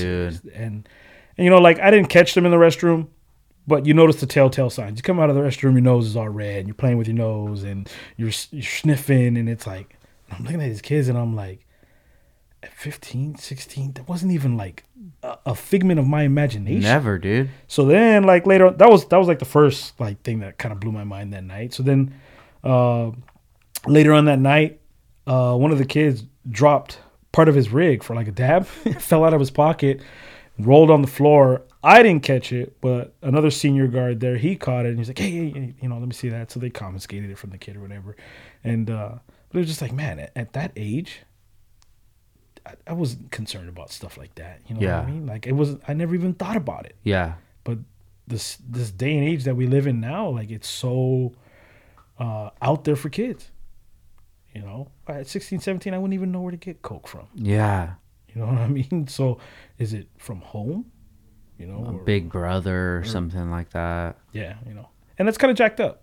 It that's is, man. I feel bad for these kids because they don't they don't know any better. Nope. And if somebody's not telling them, like, yo, that's not the right thing to do. Yeah. Besides just yelling at them and scolding them, you know, or grounding them or hitting them or whatever it would be. Like, I, I try to talk to Christian, um, respectfully, you know. I don't, I don't like to just yell at him orders. I like to tell him why things are good, why things are bad, why we need to do this, why need, we need to do yeah, that. You, you know? Try and reason with them. Definitely. And yeah. and he appreciates that a lot more than when I just yell at him because yeah. he's just confused. Like, what the hell did I do? He's still learning. Yeah. And a lot of these kids are still learning, man, and they're not learning the right stuff. So I feel bad, dude. Yeah, I really, really, really feel bad. Hopefully there's something that we can do in the future, you know, maybe even with this platform, maybe even have like a some time where we meet up with the with kids or young kids or something like that and just talk to them about things that they're going through. Because, yeah. dude, I could just imagine being a kid right now. Life's got to be insane, man. Yeah, I've well, got a, my niece is sixteen. Mm-hmm. She's a sophomore in high school right now. And like every day. You know, I'm like, hey, how was school? What's going on in school? Is this cool in school? She's like, yeah. She's pretty level-headed. Yeah. Um, you know, she gets good grades, stuff like that. But it's just, if you don't stay on top of them, or if you don't feel like it's important, if they don't feel like they're important or that what they're doing matters, then that's when they start down that road of, you know, getting involved in things that they shouldn't be involved in.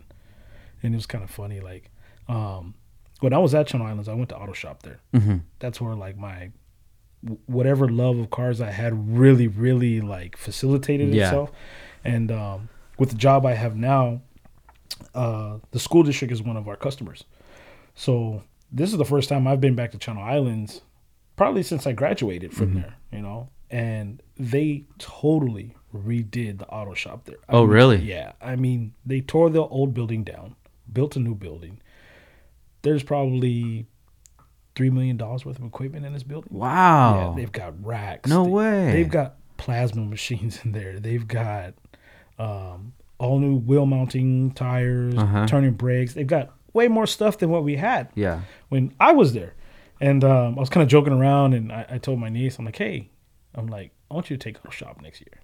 And she's like, why would I do that, Uncle Jay? And I'm like, because there's certain things you need to learn. Yeah. And I was like, I'm not always going to be around, or your cousins aren't always going to be around. You're on the side of the road, you got a flat tire, what are you going to do? Uh, duh, call triple A. And I was, and I was like, yeah. well, you have no cell service, then what are you going to do? Yeah. And I'm like, take a half a semester of it. It's not going to kill you. Mm-hmm. I'm like, trust me, you'll benefit from it. You know, so um, I was just, oh, dude, I was totally blown away when I seen the auto shop. I'm like, man, you know, I didn't have none of this when I was here. I can only imagine if we could do some of the stuff that you guys could do now, you know? Yeah. But and most of these kids aren't even concerned with cars. Nope. They're not even concerned with driving. Nope. There's a lot of people that, that are younger that they don't even have their license, dude. Yeah. Just because if they need to go anywhere, they'll get a ride from someone or Uber or whatever, you know? I couldn't wait to get my license. Yeah, me neither, dude. It was like freedom. Wait. Yeah. Exactly, man. And it's funny. She's she uh, she asked me the other day. I took her driving maybe like six months ago. Mm-hmm. We went one day, and then, like, she was like, no, I just can't do it. I'm like, okay. And then I think it was this past Sunday, she was like, so um, when are we going driving again? I'm like, you want to go Monday? She's like, yeah, let's go Monday. I'm like, okay, we'll go Monday. And I don't know, something came up. We didn't end up going. But yeah. now she's kind of feeling the, the urge to go again, which I think is cool, you know. And she has all these fantasies about what she wants as a car. And yeah. I'm, and I'm like, no. I'm like, my little Honda Civic out there, that's what you're, that's what you're getting. But my mom already has a car for me. And I'm like, no, I'm going to take your mom's car for you. Yeah. And you're going to take this till you prove, you know, that you're capable of, of driving. Yeah. And she's like, oh, that's not fair. I'm like, it is what it is. Yeah. And I was like, you know, you're not going to tear up a perfectly good car when you can tear up that one. Yeah. You know. Yeah, it gets me scared, man, uh, Christian driving, dude, because I just remember when I first started driving, I was fucking wild, dude, going out to the races. Yeah. It was at lunchtime we would go out yeah. racing to Edison. Yep, it's crazy, and man. Good thing that nothing ever happened, man. I remember just, like, speeding down Saviors, oh, yeah. hitting all the lights, just going with the Chevelle, too. Yeah. Like, this car's not stopping. No, if no. somebody pulls up in front of us... We're not out. stopping, but yeah. that just never even clicked in my mind. Yeah, at that age, you're not thinking about that. Just having fun. Yeah, that's all that matters. Having fun and showing off to your friends. Yeah, that, that's all it really matters. So, what's your dream car? Uh, you know what? At one point in time, and, and I don't know, it's kind of cliche. I had an S R T four at one, uh-huh. one point in time, and that's actually when me and Ronnie got really, really close. Yeah. Um, I mean, I've always known Ronnie. We've always been cool. I'm actually the reason Ronnie got an S R T four. Oh, really? Because uh, when I was. I was already out of school and I was working that electrician job, so I bought that car. Yeah, I traded in. I was gonna trade in the sixty-eight because uh-huh. I was like, ah, I'm gonna get a new car. I don't. I don't. I don't need this. Yeah. And my dad's like, no. He's like, what do they? What you know? What do you need to give a down payment? And I'm like, well, I don't have to, but they asked. Yeah. And he's like, no, keep the truck. And I was like, okay. So I still went back to Dodge, got the car, mm-hmm. and um, it's kind of funny when I was gonna buy that car, I wasn't sold on that car at all. Really? I wanted an Evo. Oh. Because I wanted the all-wheel drive. Yeah. And uh, the guy that took me for a test drive, I'm like, you know, I'm driving it. I'm like, yeah, you know what? It's pretty fast once it hooks up. And I said, you know, but, you know, I'm, traction issues are a concern for me. He's like, mm-hmm. well, what do you plan on doing? And I'm like, I'm really going to build this car, and I'm going to street race it, like straight up. Yeah. And he's like, I don't know, man. And he's like, you know, it's got front independent suspension. You know, it hooks up pretty well. And I was like... I'm like, I don't know that, though. Yeah. You're telling me this, but I don't know that. And he's like, well, then do what you got to do. And I'm like, what do you mean do what I got to do? Yeah, do what you got to do to prove your point. Yeah. And I was like, so you're telling me I can launch this car right now? And he's like, do what you got to do. Yeah. So I'm like, okay. So I rev it up to like five grand and just dump the car. No shit. Yeah, man. Huh. And dude, it tears off. And it, it wasn't bad. The traction wasn't bad. So I'm like, okay. So I line it up again. Dump it again. Yeah. And, uh. He's like, all right, you know, cool. We got, I got it up to like maybe one ten, one twenty. And this is over there in the dealership area. Right? Yeah, yeah, yeah. Dodge. And uh, he's like, all right, man, you know, chill out, man. I probably got a boss around here somewhere or yeah. something like that. So um, we get back and uh, I'm like, okay, you sold me on it. I'll take it. So did the sat down, did the paperwork. And it was funny. They were writing me up for the car that I test drove. I'm like, no, I don't want that one. I was like, no, I don't want that one. He's like, dick. I was like, yeah, let me let me get the white one over there. I'll take the I don't want one. The shirt that I just tried on. Go give me a new one. I don't know who wore that shit.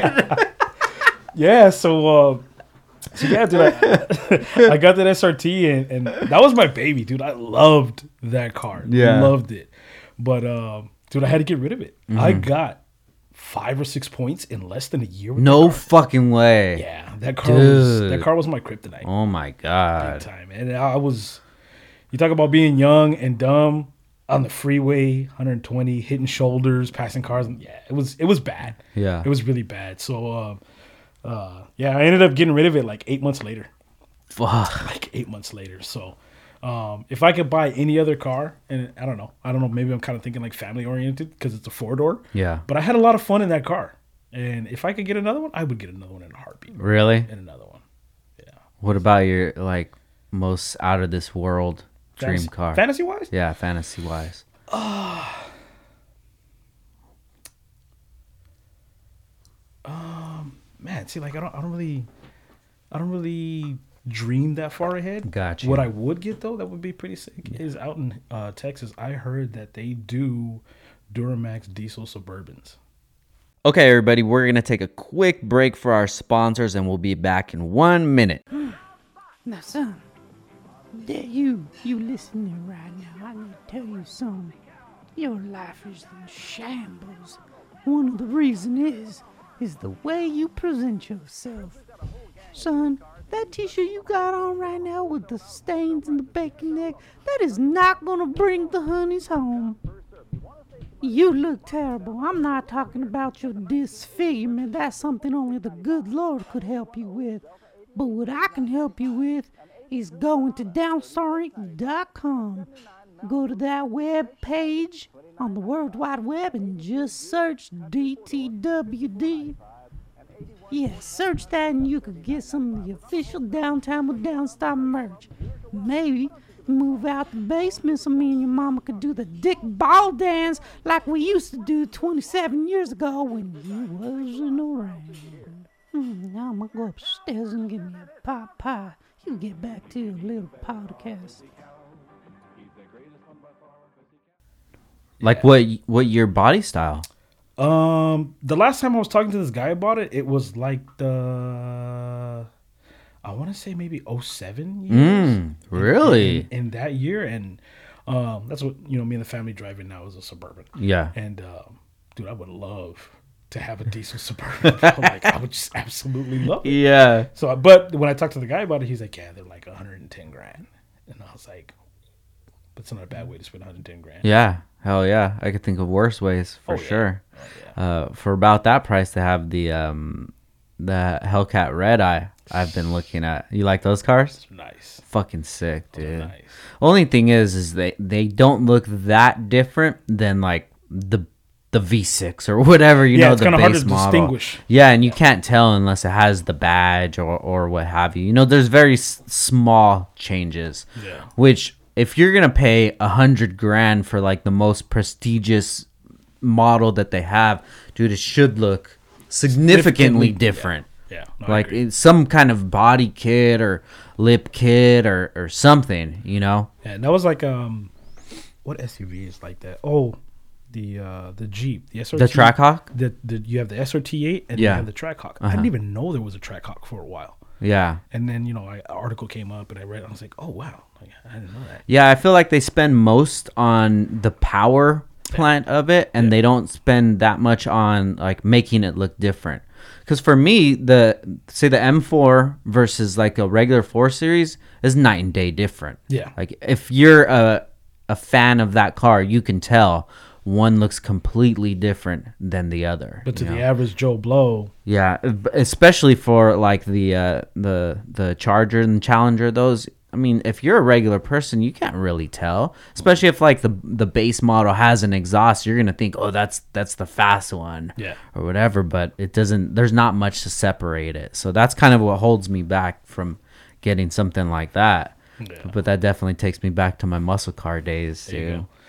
It's funny, like I think, um, like the last memory I can think of us being at the runs, I want to say we were leaving, maybe Best Buy, uh huh, and you broke down on the freeway.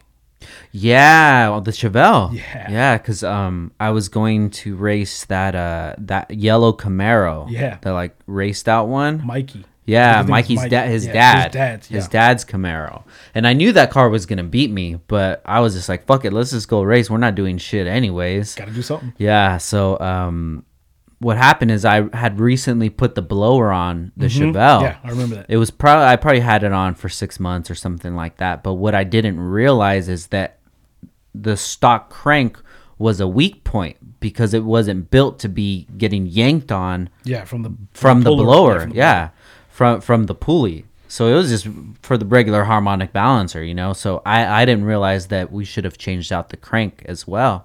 So it was probably, you know, a good sign. Maybe something was gonna happen when something we were worked. racing. If yeah. that shit happened while we were racing, that could have been uh, um, a bad story, you yeah. know. So that was it. We were headed over there. And uh, I'm just driving the Chevelle. I'm just thinking like, oh shit, I'm about to race right now, getting ready. Oh, and I'm, oh what the fuck happened, dude? And we pull over to the side and pop the hood, and there's just a big oil. I'm like, dude, what happened? Yeah. I'm like, why did the the belt flew off for the blower? What the fuck? And I look, and the fu- the whole snout is just broken off right there. It was it was funny. We were not that far behind you on the freeway because we seen like this big cloud of smoke, and then yeah. there was the freeway oil down, and it was like, what the the heck just happened? You know, and then we were like, all right, well, we just kept going, you yeah. know, got to uh, Del Taco, parked, and, and they're like, where's Frank? And we're like, I don't know, dude, he pulled over on the side of the road. We're like, I don't know, he, he messed up something because there yeah. was oil everywhere. Yeah. Oh, that, nah. And that's like my last, I want to say my last memory of, of you and the Chevelle out at the races. Dude, the car was down for so long after that. Oh, that sucks. Yeah, and it's, I, from that till now is literally like when I feel comfortable with it now. And it's, that was like fucking, dude, probably like eight, seven years ago when that ended up happening. And then you fix it and then something else happens. And pull the motor, then build it, and then do this, and then something else happens. I'm just like so over that car, dude. And even now we did the um like the F I Tech, the it's like a carburetor, but it's fuel injected. Fuel injected, yeah. Yeah, because I didn't want to change out the, the blower. I like that blower. Yeah. And if I did want to do fuel injected, I would have to get a different manifold mm-hmm. and and a and a, a different style blower on yeah. it. So I wanted to keep that. So I did that. Um What did I do? Uh, electric water pump, um, small alternator. All um, the goodies. Yeah. Um, a rack and pinion set up. There you go. And um, the car was cool. And then something just happened. Like the last time I drove it, it was just uh, the idle just was off. It was just like surging. And I was trying to see maybe there's a vacuum leak or something. And I'm just like, you know what? Fuck this, dude. I don't even want to deal with this shit. So I just parked the Chevelle and I haven't driven it since. Hey, well, you know, this, with horsepower comes problems. With, por- yeah, with performance comes problems. Yeah, definitely, man. Except with that car, the M four. Knock on wood, no problems, dude. That, that's factory though. Yeah, factory it's fun. I bet it is. It is, man. These these new cars, they're making power like crazy, man. And it's like, it's not something that the Chevelle or even like a new Honda could really compete with because yeah, you got you can make the power with a Honda easily. But can you get but, it to the ground? That and dude, you don't have the luxury. That yeah. fucking car, oh my god, dude, it has everything that I could be drinking tea while I'm street racing it, and it's perfect, dude. one hundred forty miles an hour and it's just solid.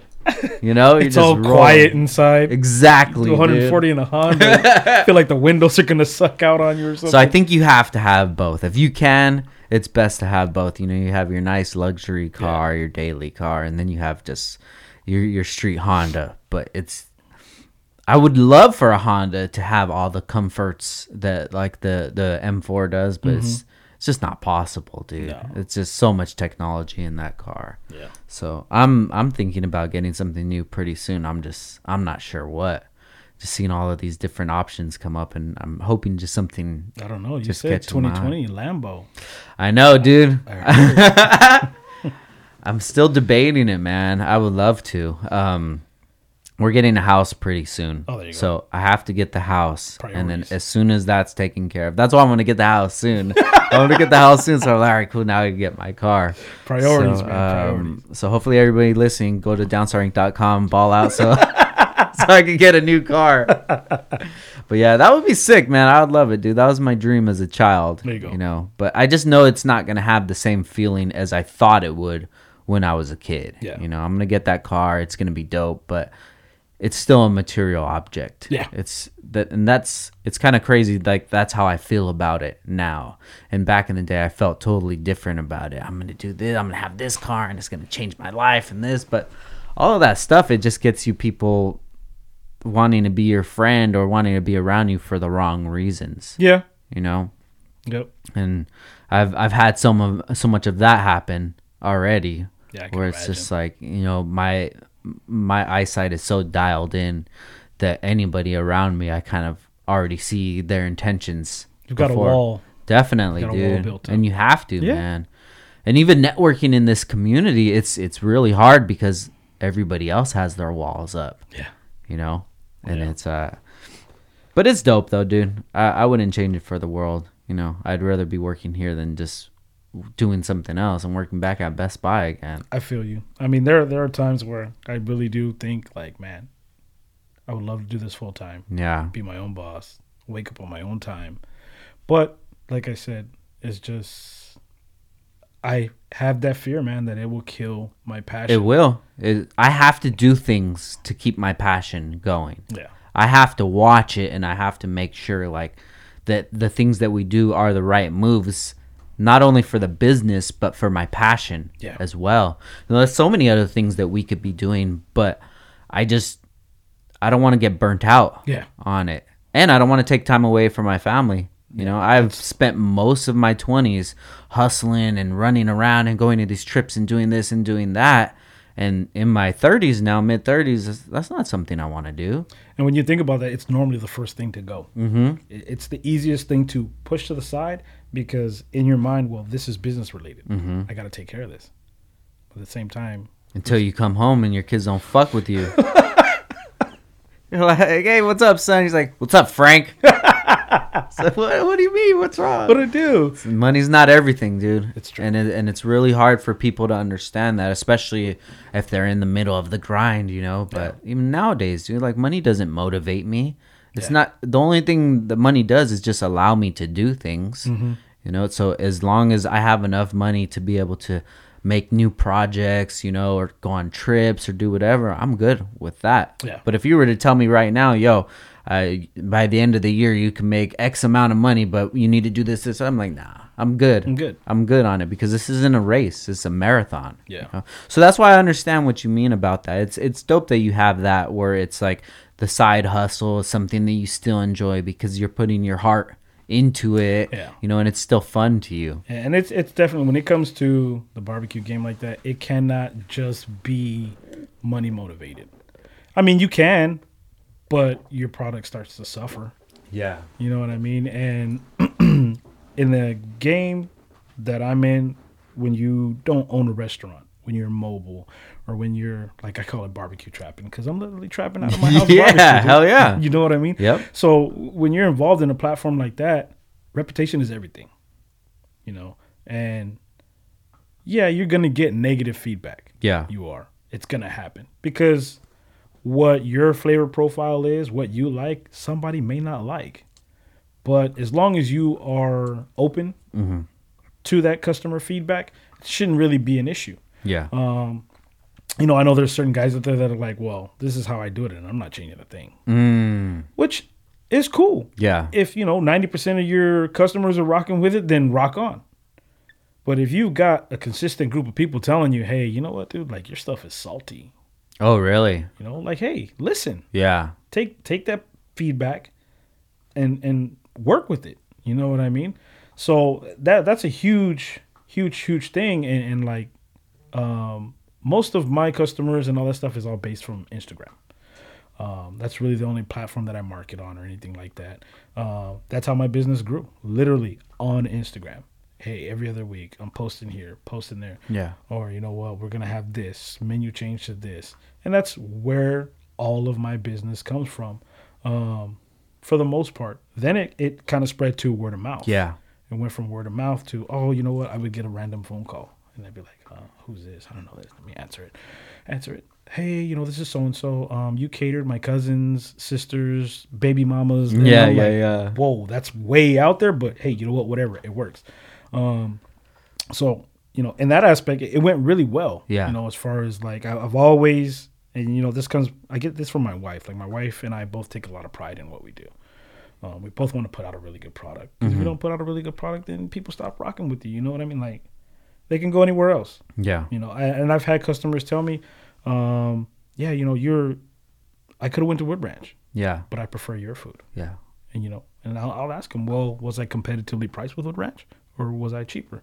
And like, no, you were kind of like right there. And they're like, but I just get a sense of comfort from your food. Yeah. And that's the goal that Hell we, yeah, that we have. You know, there's there's no better feeling um, for me than to be catering a gig and watch somebody eat and like the reaction that they have. That's the best feeling in the world to me. Yeah, I just lined my pocket, but the best feeling for me is seeing that look on their face or when I do get that feedback. Hey man, it was amazing. Yeah. Like, what is this? Like, where did you learn to do this? That's the best part for me. Yeah. I don't think people really realize that there's a different level to the intimacy of food. You yeah, know, there really you're, is. You're literally keeping somebody alive, you know, and you can say like, oh, that's dumb, but uh, that's what it is. You know, this is fuel for somebody to, to keep on throughout their day, you know? Yeah. And if they, you want to give like the best presentation, you the best product that you can, and that's that's got to be really fulfilling, dude. Yeah, it's it's it's a great feeling, man. And and I know there's guys out there that, like I said, are in the industry. They know what that feeling is, you know. Like it's it's an amazing feeling, you know. It really is. Good for you, dude. So what about like sides and stuff? Do you do you focus a lot of attention on those, or is it just something to to complement the the meat aspect of it? Um, my, my kind of thinking on that is if, if I got a bomb steak, I better have a bomb side to go with it. You know what mm-hmm. I mean? Um, the sides, that's my wife's department. Got you. Um, the only, let's see, side-wise, what sides do I make? The only sides I, I, I make personally are, are Q beans, okay. which, which is like a, a smoked t- uh, type of bean. And, um, so I do that. Um, and other than that, I will help her in making whatever sides she makes. Um, You know, we do potato salad. We do mac and cheese. She sat down with my mom and got my mom's recipe for mac and cheese. And, you know, I loved my mom's mac and cheese. My wife made it and then made a few changes to it. And I, my mom's going to kill me for saying that. But it is what it is. Like, you know, she's, she's got the number one spot now. Yeah. And it's funny. Like, my mom says it. Like, yeah. my, I'll tell my mom, hey, Mom, make some mac and cheese. She'll be like, no, you know, tell Mitt to make it. And I'll be like, well, she don't want to make it, but hers comes out better than mine does. Yeah. And I'm like, no, it doesn't. Uh-huh. Just because I want mac and cheese, but you know, it is what it is. But um, but yeah, no, my wife. I mean, she's she's killing the the side game, and she's really Sick. good at presentation. She's really good at you know. Uh, I'm kind of because I'm the meat guy. Things are kind of sloppy for me, dude. Yeah. So I run to the kitchen and I'm tearing the kitchen up, and my wife is like, okay, making a side dish here, boom, boom, boom. Let me wash this pot while I'm doing that. And I'm like in there like a tornado. I run through there. That's how I cook. and then and then like next thing I know, she, you know, she's looking out the door at me, and I'm like, what? And she's like, there's like fifteen dishes in the sink. What did you just do? And I was like, oh, well, I was doing this, this, this, this, and this. And she's like, what did we talk about? Yeah. Do something, clean it. Do yeah. something. And I'm like, okay. So she really got really got me into working like that. And I cook like that now when I make dinner. Yeah. Like, because I hate doing dishes. Yeah. So now I'm like, okay, I made this, this, and this. Let me wash this cutting board real quick, put it away. Then I don't have to do it later. But um, but yeah, back to the sides. Yeah, she she's killer in the side game. She's taking recipes from my mom, um, recipes from her grandma. Yeah. And um you know, that's where it's all derived from. And she's just kind of altered them in, in the way that she feels would be great. or and, and it's worked out. I mean, we didn't invent the barbecue game. We didn't invent the side game. You know what I mean? Like, yeah. This stuff was already there, but I can change it. Yeah. You know, I can put my twist on it. And that's kind of the style of barbecue that we do. Like, um, I don't necessarily cook Texas-style barbecue. Or Memphis style, um, I, you know, I, I call it Cali barbecue because I put my Cali twist on it. Like, yeah, you know, I know what we like to eat down here, and um, a lot of people love Santa Maria style tri-tip. A lot of people don't. Mm-hmm. So it's like, okay, let me find that cross, that in between, and that's what I did, and that's that's where I've been running with, and I've never had an issue, never had a complaint, and you know, everyone loves it. So you know what's crazy, dude, is uh, sometimes when I travel, we'll go to a barbecue place, and they have these places where uh, I don't know if this is like a, a general thing. It's like you you get your tray, and then you just choose what meat, and it's you know clump of meat here, here, here, and then the side or whatever. Yeah. Um, really, really good. Uh, there's this place that we go to in Florida. I don't even know what it's called, but it's fucking fire. But they don't know what tri-tip is. Yeah. So you won't out. Past, oh, let's see, past probably Vegas. Mm-hmm. Nobody messes with tri-tip. I never knew that. Nope. They want nothing to do with it. So out there, you've got uh, brisket. Yeah, brisket's huge. Which is their beef. You've got uh, spare ribs. Um, they don't even really mess with baby back ribs mm-hmm. outside of Cali. Um, then you got pulled pork, which is a pork butt, or a whole hog, or beef ribs, stuff like that. Out here, out past Cali, um, my brother, you know, who's born and raised here in California, he lives in Texas now. Mm-hmm. And he's like, he just hates me. He's like, the struggle is real, dude. Like, it's so hard for me to get tri-tip out here.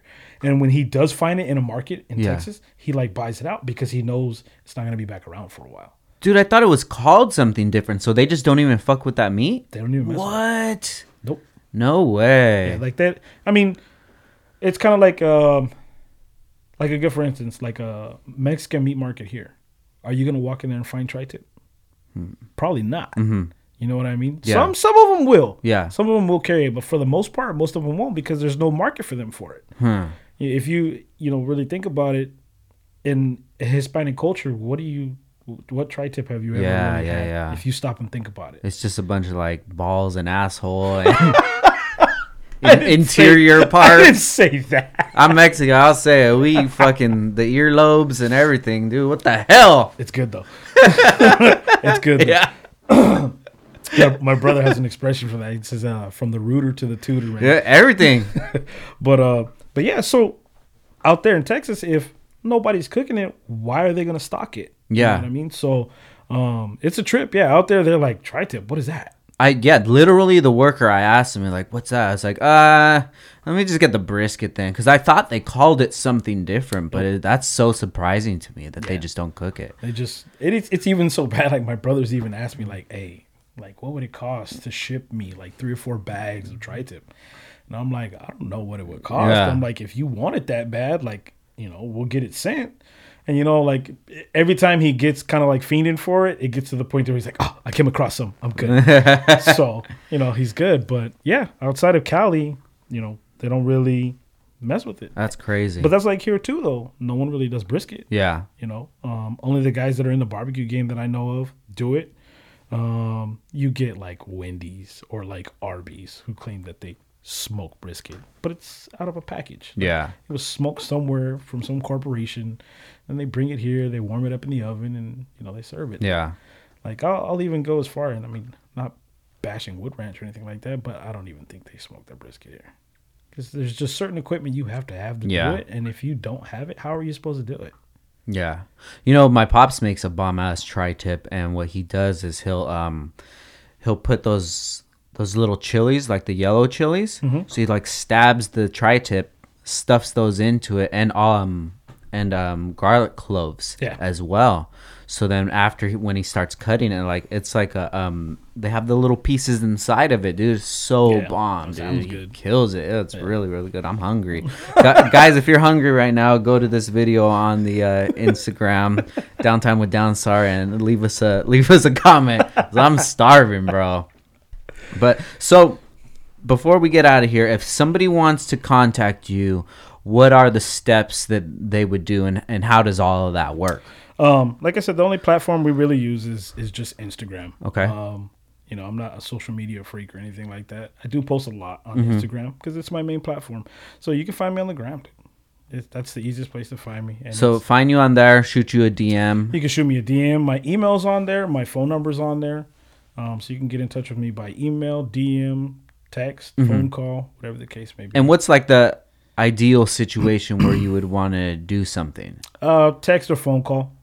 Text or no, phone as far call. as like like an event. Like, do you like to do more of, um, you know, I'm having an event, say a, a car show, or I need you to cater a, a wedding, or what? What would it be? Well, we do. This past year, we haven't done a whole, whole lot of catering because mm-hmm. of the whole work scenario. But in the past two or three years before um, the catering game, we were like, you know, not blowing smoke, but we were killing it. Mm-hmm. Um, like some of my other barbecue buddies were like, dude, like, how do you cater so much? Like, where are you getting all these clients from? And I'm like, like bro, they just hit me up on the gram. And I'm like, and nine times out of ten, it's, hey, you cooked at my cousin's party. Mm. And, you know, we want to have you. So, um... we've done weddings for three hundred plus. We've done really, yeah. We've we've done big events. Uh, we've done funerals for two hundred fifty plus. We've done so. I mean, that was part of this past year. We just invested in some real large commercial equipment. Cool. Um, so we've got that on now. Uh, we've done a couple fundraisers. Um, my boy Brian, the Q man, his wife was suffering from breast cancer. Oh wow! And uh, we did a really huge fundraiser to just help him try and cover the cost to get her buried and all that. Wow. So um, that was like the first real, after I got my commercial equipment, like my first real like, all right, yeah, let's load this baby up and let's run it. Yeah. And um, it was for a really good cause, you know, and, you know, I was feeling for the guy and he's like, definitely, you know, man. It's tough, you know, but yeah, we do everything, man. And there's no party that's too small. Mm-hmm. You know? Okay. If there's twenty-five of you, twenty of you, there's ten of you, Um, I try and make something work. There's been instances where it's like, hey, you know, um, I'm having like, you know, fifteen friends over. We really want some barbecue. I'm like, okay. So the way for me to facilitate that is, okay, I'm going to cook for you, right? Mm-hmm. But that same day, let me make plates. Mm-hmm. That way it's worth my time. it's worth me, because now that I have this commercial equipment, it's not like just, you know, a little bag of charcoal, two or three sticks of wood. It's, I'm talking about, I've got to go fill up half the back of my pickup truck with wood. Mm. And these machines burn through it because we cook on nothing but wood fire. Mm-hmm. So um, that's how we kind of facilitate that. If it's just a small party, all right, that day, let me make plates. And I'll sling plates to everyone else. And you got what you want. I got what I want. It was worth my while. It was worth my time. Everyone's happy. Yeah. So it works out that way. So what kind of stuff do you uh, do you like to cook when you when you make these plates? Oh, uh, when we do plates, so we normally do uh, ribs or tri-tip. Uh, we do chicken. We do hot links. We do uh, pulled pork sandwiches. We do brisket. We do brisket by the slice or in a brisket sandwich, chopped up. Um, something I'm recently got into, uh, pork belly. Mm-hmm. Dude, it's super bad for you, but it, it's so good. Um, and then we run the side. So side dishes, we've got mac and cheese. We've got potato salad. We've got macaroni salad, pasta salad. Um, you know, what else do we do? Uh, we do the beans, fresh green salad. Those are more like the stuff when you're doing a catering event. But when I normally do plates for sale, it's normally like beans and mac and cheese, mm-hmm. or potato salad, mac okay. and cheese, or macaroni salad, mac and beans. Like, we always try and keep the beans in there as a staple because it's just one less thing for my wife to have to worry about. Yeah. And, um, you know, it's hard when you start making two or three different sides. Mm-hmm. So we keep the menu pretty simple. It's always a choice of two meats. Um, and then, you know, the two sides kind of tell you what the sides are. I wouldn't give you the option. Yeah, yeah, yeah. But, um, and then everything either comes on a sandwich or with garlic bread or a garlic roll. Um, you know, fresh sauce. I make my sauce from scratch. So you nice. Yeah, you won't find another sauce that tastes like mine. I mean, you might find something that you like, yeah. but you won't find my sauce anywhere. Yeah. Unless I sold it to somebody, which I do do from time to time. Dude, maybe that could be something, you know, just private or just sell your the sauce, you know, you know make some I, logos and, and stickers thought, and stuff. I've thought about it. Um I don't know, man. What's the shelf life for something like that? Oh, it's it's got a long shelf life on it. Like, it doesn't even have to be refrigerated because uh, it's vinegar based. Mm. So vinegar is a natural preservative. Mm-hmm. So um, the shelf life is not even an issue because I will make batches of sauce and, you know, I keep it for months at a time. Huh. You know, um, it never really gets to stick around. For myself, I can keep it for months at a time. But other batches that I make, I normally run through a batch when I do a session, a cooking session. So, um But yeah, like I've I've done that before. I've had buddies hit me up. As a matter of fact, um, Little Ruben hits me up all the time. Really? And he's like, "Hey, bro, I need sauce." And I'd be like, be like, "You know what?" I'm like, "There's you know two jars in my refrigerator in the back. Here's the combo to the lock." Yeah. And he's like, "Oh, you're not home?" I'm like, "No, I'm not home." And it's funny because his, his brother-in-law lives next door to me. Yeah. So like they barbecue and they come next door and get sauce and they go back there. No shit. Yeah, so it's pretty cool, you know. And, and your homies always support you. Yeah. They always do. Even hopefully. If, yeah. They always, and I, I can honestly say that. That's um, good, man. I got a good group of friends, um, like Danny from D T L M D. Him and his brother are like two of my hugest like uh, barbecue customers. Dude, they're two of my hugest supporters as well, man. I appreciate those guys yeah. for sure. After. Uh, every episode, they'll they'll shoot me a message and tell me about like their thoughts about it or whatever. Yeah. I love that, man. Yeah, they're uh, they're some cool cats, man. I love yeah, hell yeah. Guys. I've known them from since high school as well. Yeah, that's what he was telling me. That's what he was forever, telling me. Dude. Yeah, I actually work with Mike. Oh, okay. Yeah, he's our got fi- you. He's our fire and alarm tech. Yeah. So he does all our electrical work and our electrical panels and stuff like that. So yeah, I see him like. Yeah, three or four days a week. Four or five days a week. Sick, dude. Shout out to him, man. Shout out to them, dude. They're they're really good guys. Yeah.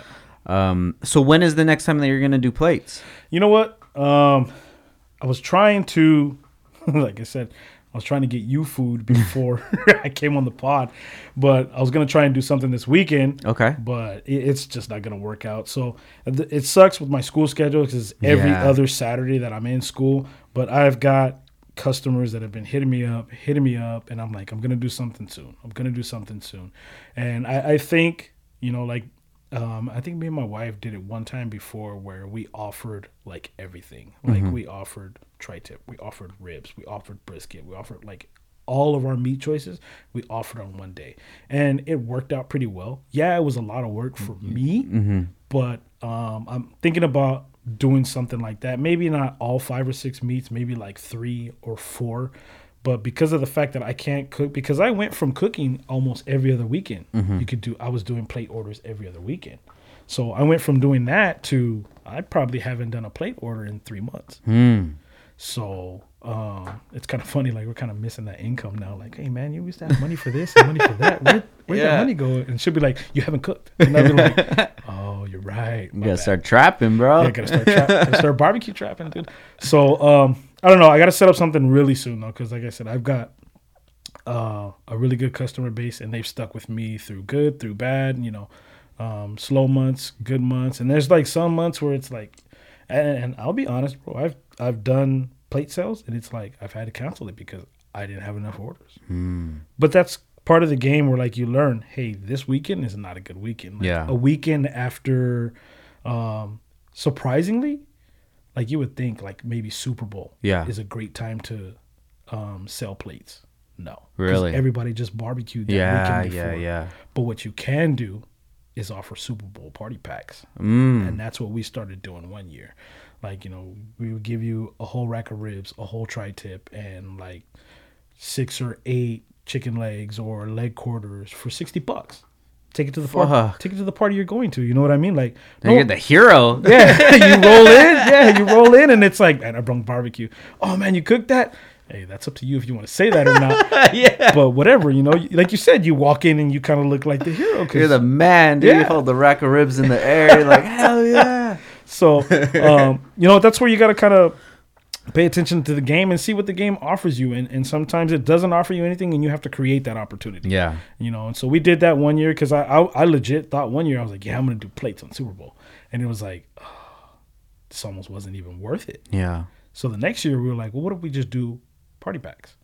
You know, um, I think one year we did like, um, you got like fifteen chicken wings. Mm-hmm. You could get fried, smoked, whatever. Um, so we did that one year, and it was like, that for thirty bucks. Yeah. Just something quick and easy on Super Bowl, because I'm trying to watch Super Bowl too, just like everybody else. But um, we do kind of holiday related stuff too. We just did uh, smoked hams this year. We did smoked turkeys. Um, that was something I kind of dabbled in this year, and it worked out pretty well. And I'll probably do it again next year for Thanksgiving. Um, I wasn't around for Christmas. Uh, me and the fam, we, my, my wife, it's funny, man. She's been in California all her life. She's never been past Bakersfield. Oh, no way. No. Never been wow. on a plane, never passed Bakersfield. Like I said, she's her family's a pretty good-sized family, but really tight. Mm-hmm. So um, this past uh, December and Christmas, uh, Christmas weekend, um, we went up to Sacramento and Frisco. Mm-hmm. Took her and the kids up there, and, you know, just they were, like, ecstatic, bro, to get out of the county. And, I mean, we do stuff. I'm not making it seem like we don't go out and do things. But, yeah. Uh, we take a trip to Long Beach every year. Um, we stay in a hotel for like three or four days and hang out around there. Um, we go to Disneyland quite a bit. Um, but yeah, this trip to Sacramento was was really fulfilling, like for myself to be able to do that for her and my kids. And they had a good time, man. You know, we went to Pier thirty-nine. They mm-hmm. walked the pier, um, taking pictures everywhere and stuff like that. And then uh, we got an Airbnb with the rest of my family, and we were just and we had a really good time. So sometimes just the little things like that are, yeah. are what you come to appreciate. And it, it was cool to see her in the element. Yeah. She, you know, seeing things that she's never seen before. So it, it was really cool. There's definitely a lot of value into traveling, man. Yeah. Um, ever since I've been traveling for the business, too, seen different parts of the country, seen different cultures, uh, how how different things really are from California versus, you know, any other place. Yeah. And it and some things make you appreciate home a lot, and some things makes you think like, damn, I wish home was a little more like that. So it gets you thinking on on a bigger scale. Yeah, a different perspective, definitely, of, of how things are. And that's that's next on the list. I think um she wants to we want to go to New York. Yeah, take the kids to New York. And then she wants to go to Arkansas, where my mom is from. Mm-hmm. And as a kid, I mean, I loved it there. um Out in the wilderness, I'm out hunting with my uncles. You know, yeah, yeah, yeah. I'm, I'm out being a kid, and like I'm trying to get her to like kind of see like I'm, I don't think you're really gonna dig it there because there's there's nothing out there. Yeah, I mean like when they say the sticks, you're in the sticks. Yeah, like, there's there's not much to do. And where my mom is from, I mean like the population in that town might be like maybe fifteen thousand people, maybe. Yeah, like, it's a pretty small city. Like everyone kicks it at Walmart on the weekend. Yeah, twenty-four hour so, Walmart. Yeah, so it's like, hey, you want to go? You want to go. But, I mean, it's not, it's, it'll work. Yeah. My brother's like four or five hours away in Texas, so we'll go hang out in Arkansas for a couple of days. She can meet some family that she's never met. My, you know, my kids can meet uh, some of their cousins that they've never met, and then, you know, we'll go back to Texas probably and hang out at my brother's house. But yeah, definitely times like that too, spending it with um, people who live with maybe less or like a a more quiet life. Yeah. It definitely makes you appreciate home. Oh, also. Yeah. And uh, I have a lot of friends in Atlanta, and they live in in the woods as well. And what they do, they'll just barbecue at night, hang out. Everybody yeah. comes over. I'm like, dude, that's so cool, because that's something that we don't have here. Yeah, and that's probably where I think a lot of my family-orientedness comes from, where because it's always been stuff like that um, with my family here and, and over there as well. Like, you know, I've got thirty, forty cousins that I don't even know, and all of a sudden we're all here, and it's like, man, yeah. you know, we're just a couple years apart in age. I didn't even know, you know, who you are, and that's how you get to know your family. Yeah, you and know? You get to know yourself in the end of the day as well, yeah, man. Definitely. Dope, bro. J J, you're uh, you're oozing passion, dude. I could see it. I love it, man. Uh, only thing is, you got to cook up one of these plates one of these days. I got you. And uh, I'm ready, bro. Let me know when you're gonna set it up. I'll post it up, and we'll share it, and. Uh, I want to try it out, man. I- I'm excited. Yeah. And um, just keep doing your thing, bro. Oh, definitely will, man. It's like I said, it's a passion, and I don't think anyone can kill it other than myself. Yeah. You know what I mean? So, um, but it's definitely something that, you know, this year I got to get back to. I, I have to. I got to find the time to do it. And um, it's crazy. Like, we used to do Sunday dinners only. Mm-hmm. Like, that was when we did it. Then we switched to Saturday lunches, because it felt like it was a little more relevant, and, you know, some other people in the game were doing the same thing, and it was working out for them. So uh, I got to sit down and, you know, you know, get in touch with a couple of customers and see what's up. What do you guys want me to do? Yeah. You got to keep your customers in mind. Your, yourself, number one, yes, but your customers also. If you want your business to thrive, you got to know what they want. But it's hard, because I get customers that are like, oh, well, I'm down with Sundays, I'm down with Saturdays. And I'm like, oh, okay, well, which one do you want? Yeah. And, you know, it, it gets kind of tough, but now this year we've we've gotta we gotta get back to, you know, the the cooking scene, because I miss it. It's relaxing for me. She hates it. Yeah, hates it big time, bro. But she does it out of love for me and and the love for my passion that yeah. I have, and I really do appreciate her for that. But um, but yeah, no, gotta gotta get back in the barbecue game, man. There's uh there's some other cats out there that are they're running hard and strong right now, and it's like uh you know I'm I'm not competitive. Yeah, you know, when it comes to stuff like that, you know. You feel you're the king of the eight oh five when it comes to barbecue, by all means, bro, you're welcome to feel however you feel. You know what I mean? But you want to run a competition, we could do that too. Ooh, know? That might be a cool thing too, man, like for the city. We've talked about it, you know, amongst ourselves, we've talked about it. But at the same time, it's like, uh, you know, does everybody have the same mental aspect? Like, are you going to get your feelings hurt, or are you going to be cool about mm, it? You yeah. know what I mean? So to keep the peace, it's kind of like, uh, yeah, yeah. We'll talk, yeah, yeah, let's do it, yeah. And yeah. It, gets, it gets pushed away. And there's even times where we've talked about doing, like, collaborations with each other. Mm-hmm. Like, let's get together and let's, you know, bring all of our customers in. Let, let's do it. And I think something like that is cool. You know what I mean? But then you run into, well, who's covering this? Who's who's paying for this? Who's And if you're not on the same wavelength, same page as far as um, the money aspect of it, then you know, what if I lose a friend? What if I lose a, a barbecue yeah. because of stuff like that? Because in the end, we're all here to make something from it. But at the same time, there's the passion of it too. And I, I'll be honest, I'm never worried about losing a customer. Yeah. If you go, and, and I refer all of my customers to all my barbecue buddies. Go try it. Mm-hmm. If you don't like it, it is what it is. If you love it, it is what it is. You, I know you're going to rock with me, and you're going to rock with that person too. Like, I've got customers. It's crazy. I got this one guy, dude. He's he's like nuts for barbecue, bro. He will literally pick up barbecue from my house, and if like Hambino or the Q man or someone else, because he follows all of us mm-hmm. and buys food from all of us. Whoever else is having an event that day, he will buy here and go over there and buy. And it's like, I tell him, like, George, man, you're going to kill yourself, dude. Like, that, that's bad, bro. And he's like, yeah, but I like this from here and I like that from there. So, you know, I go get the best of both. And I'm like, all right. All George right. is fucking living, bro. Yeah. I'm like, oh, hey, man, it is what it is, bro. You know? Hell yeah, man. So, so uh, where can everybody find you at? You can find me on Instagram. Um, you're at The Q House. It's T H E underscore Q underscore H O U S E. Okay, cool. And uh, we're on the south side of Oxnard. Trap and barbecue, bro. There you go. I love it, man. You should come out with some merch that says that. That would be pretty sick. That would dude. be sick.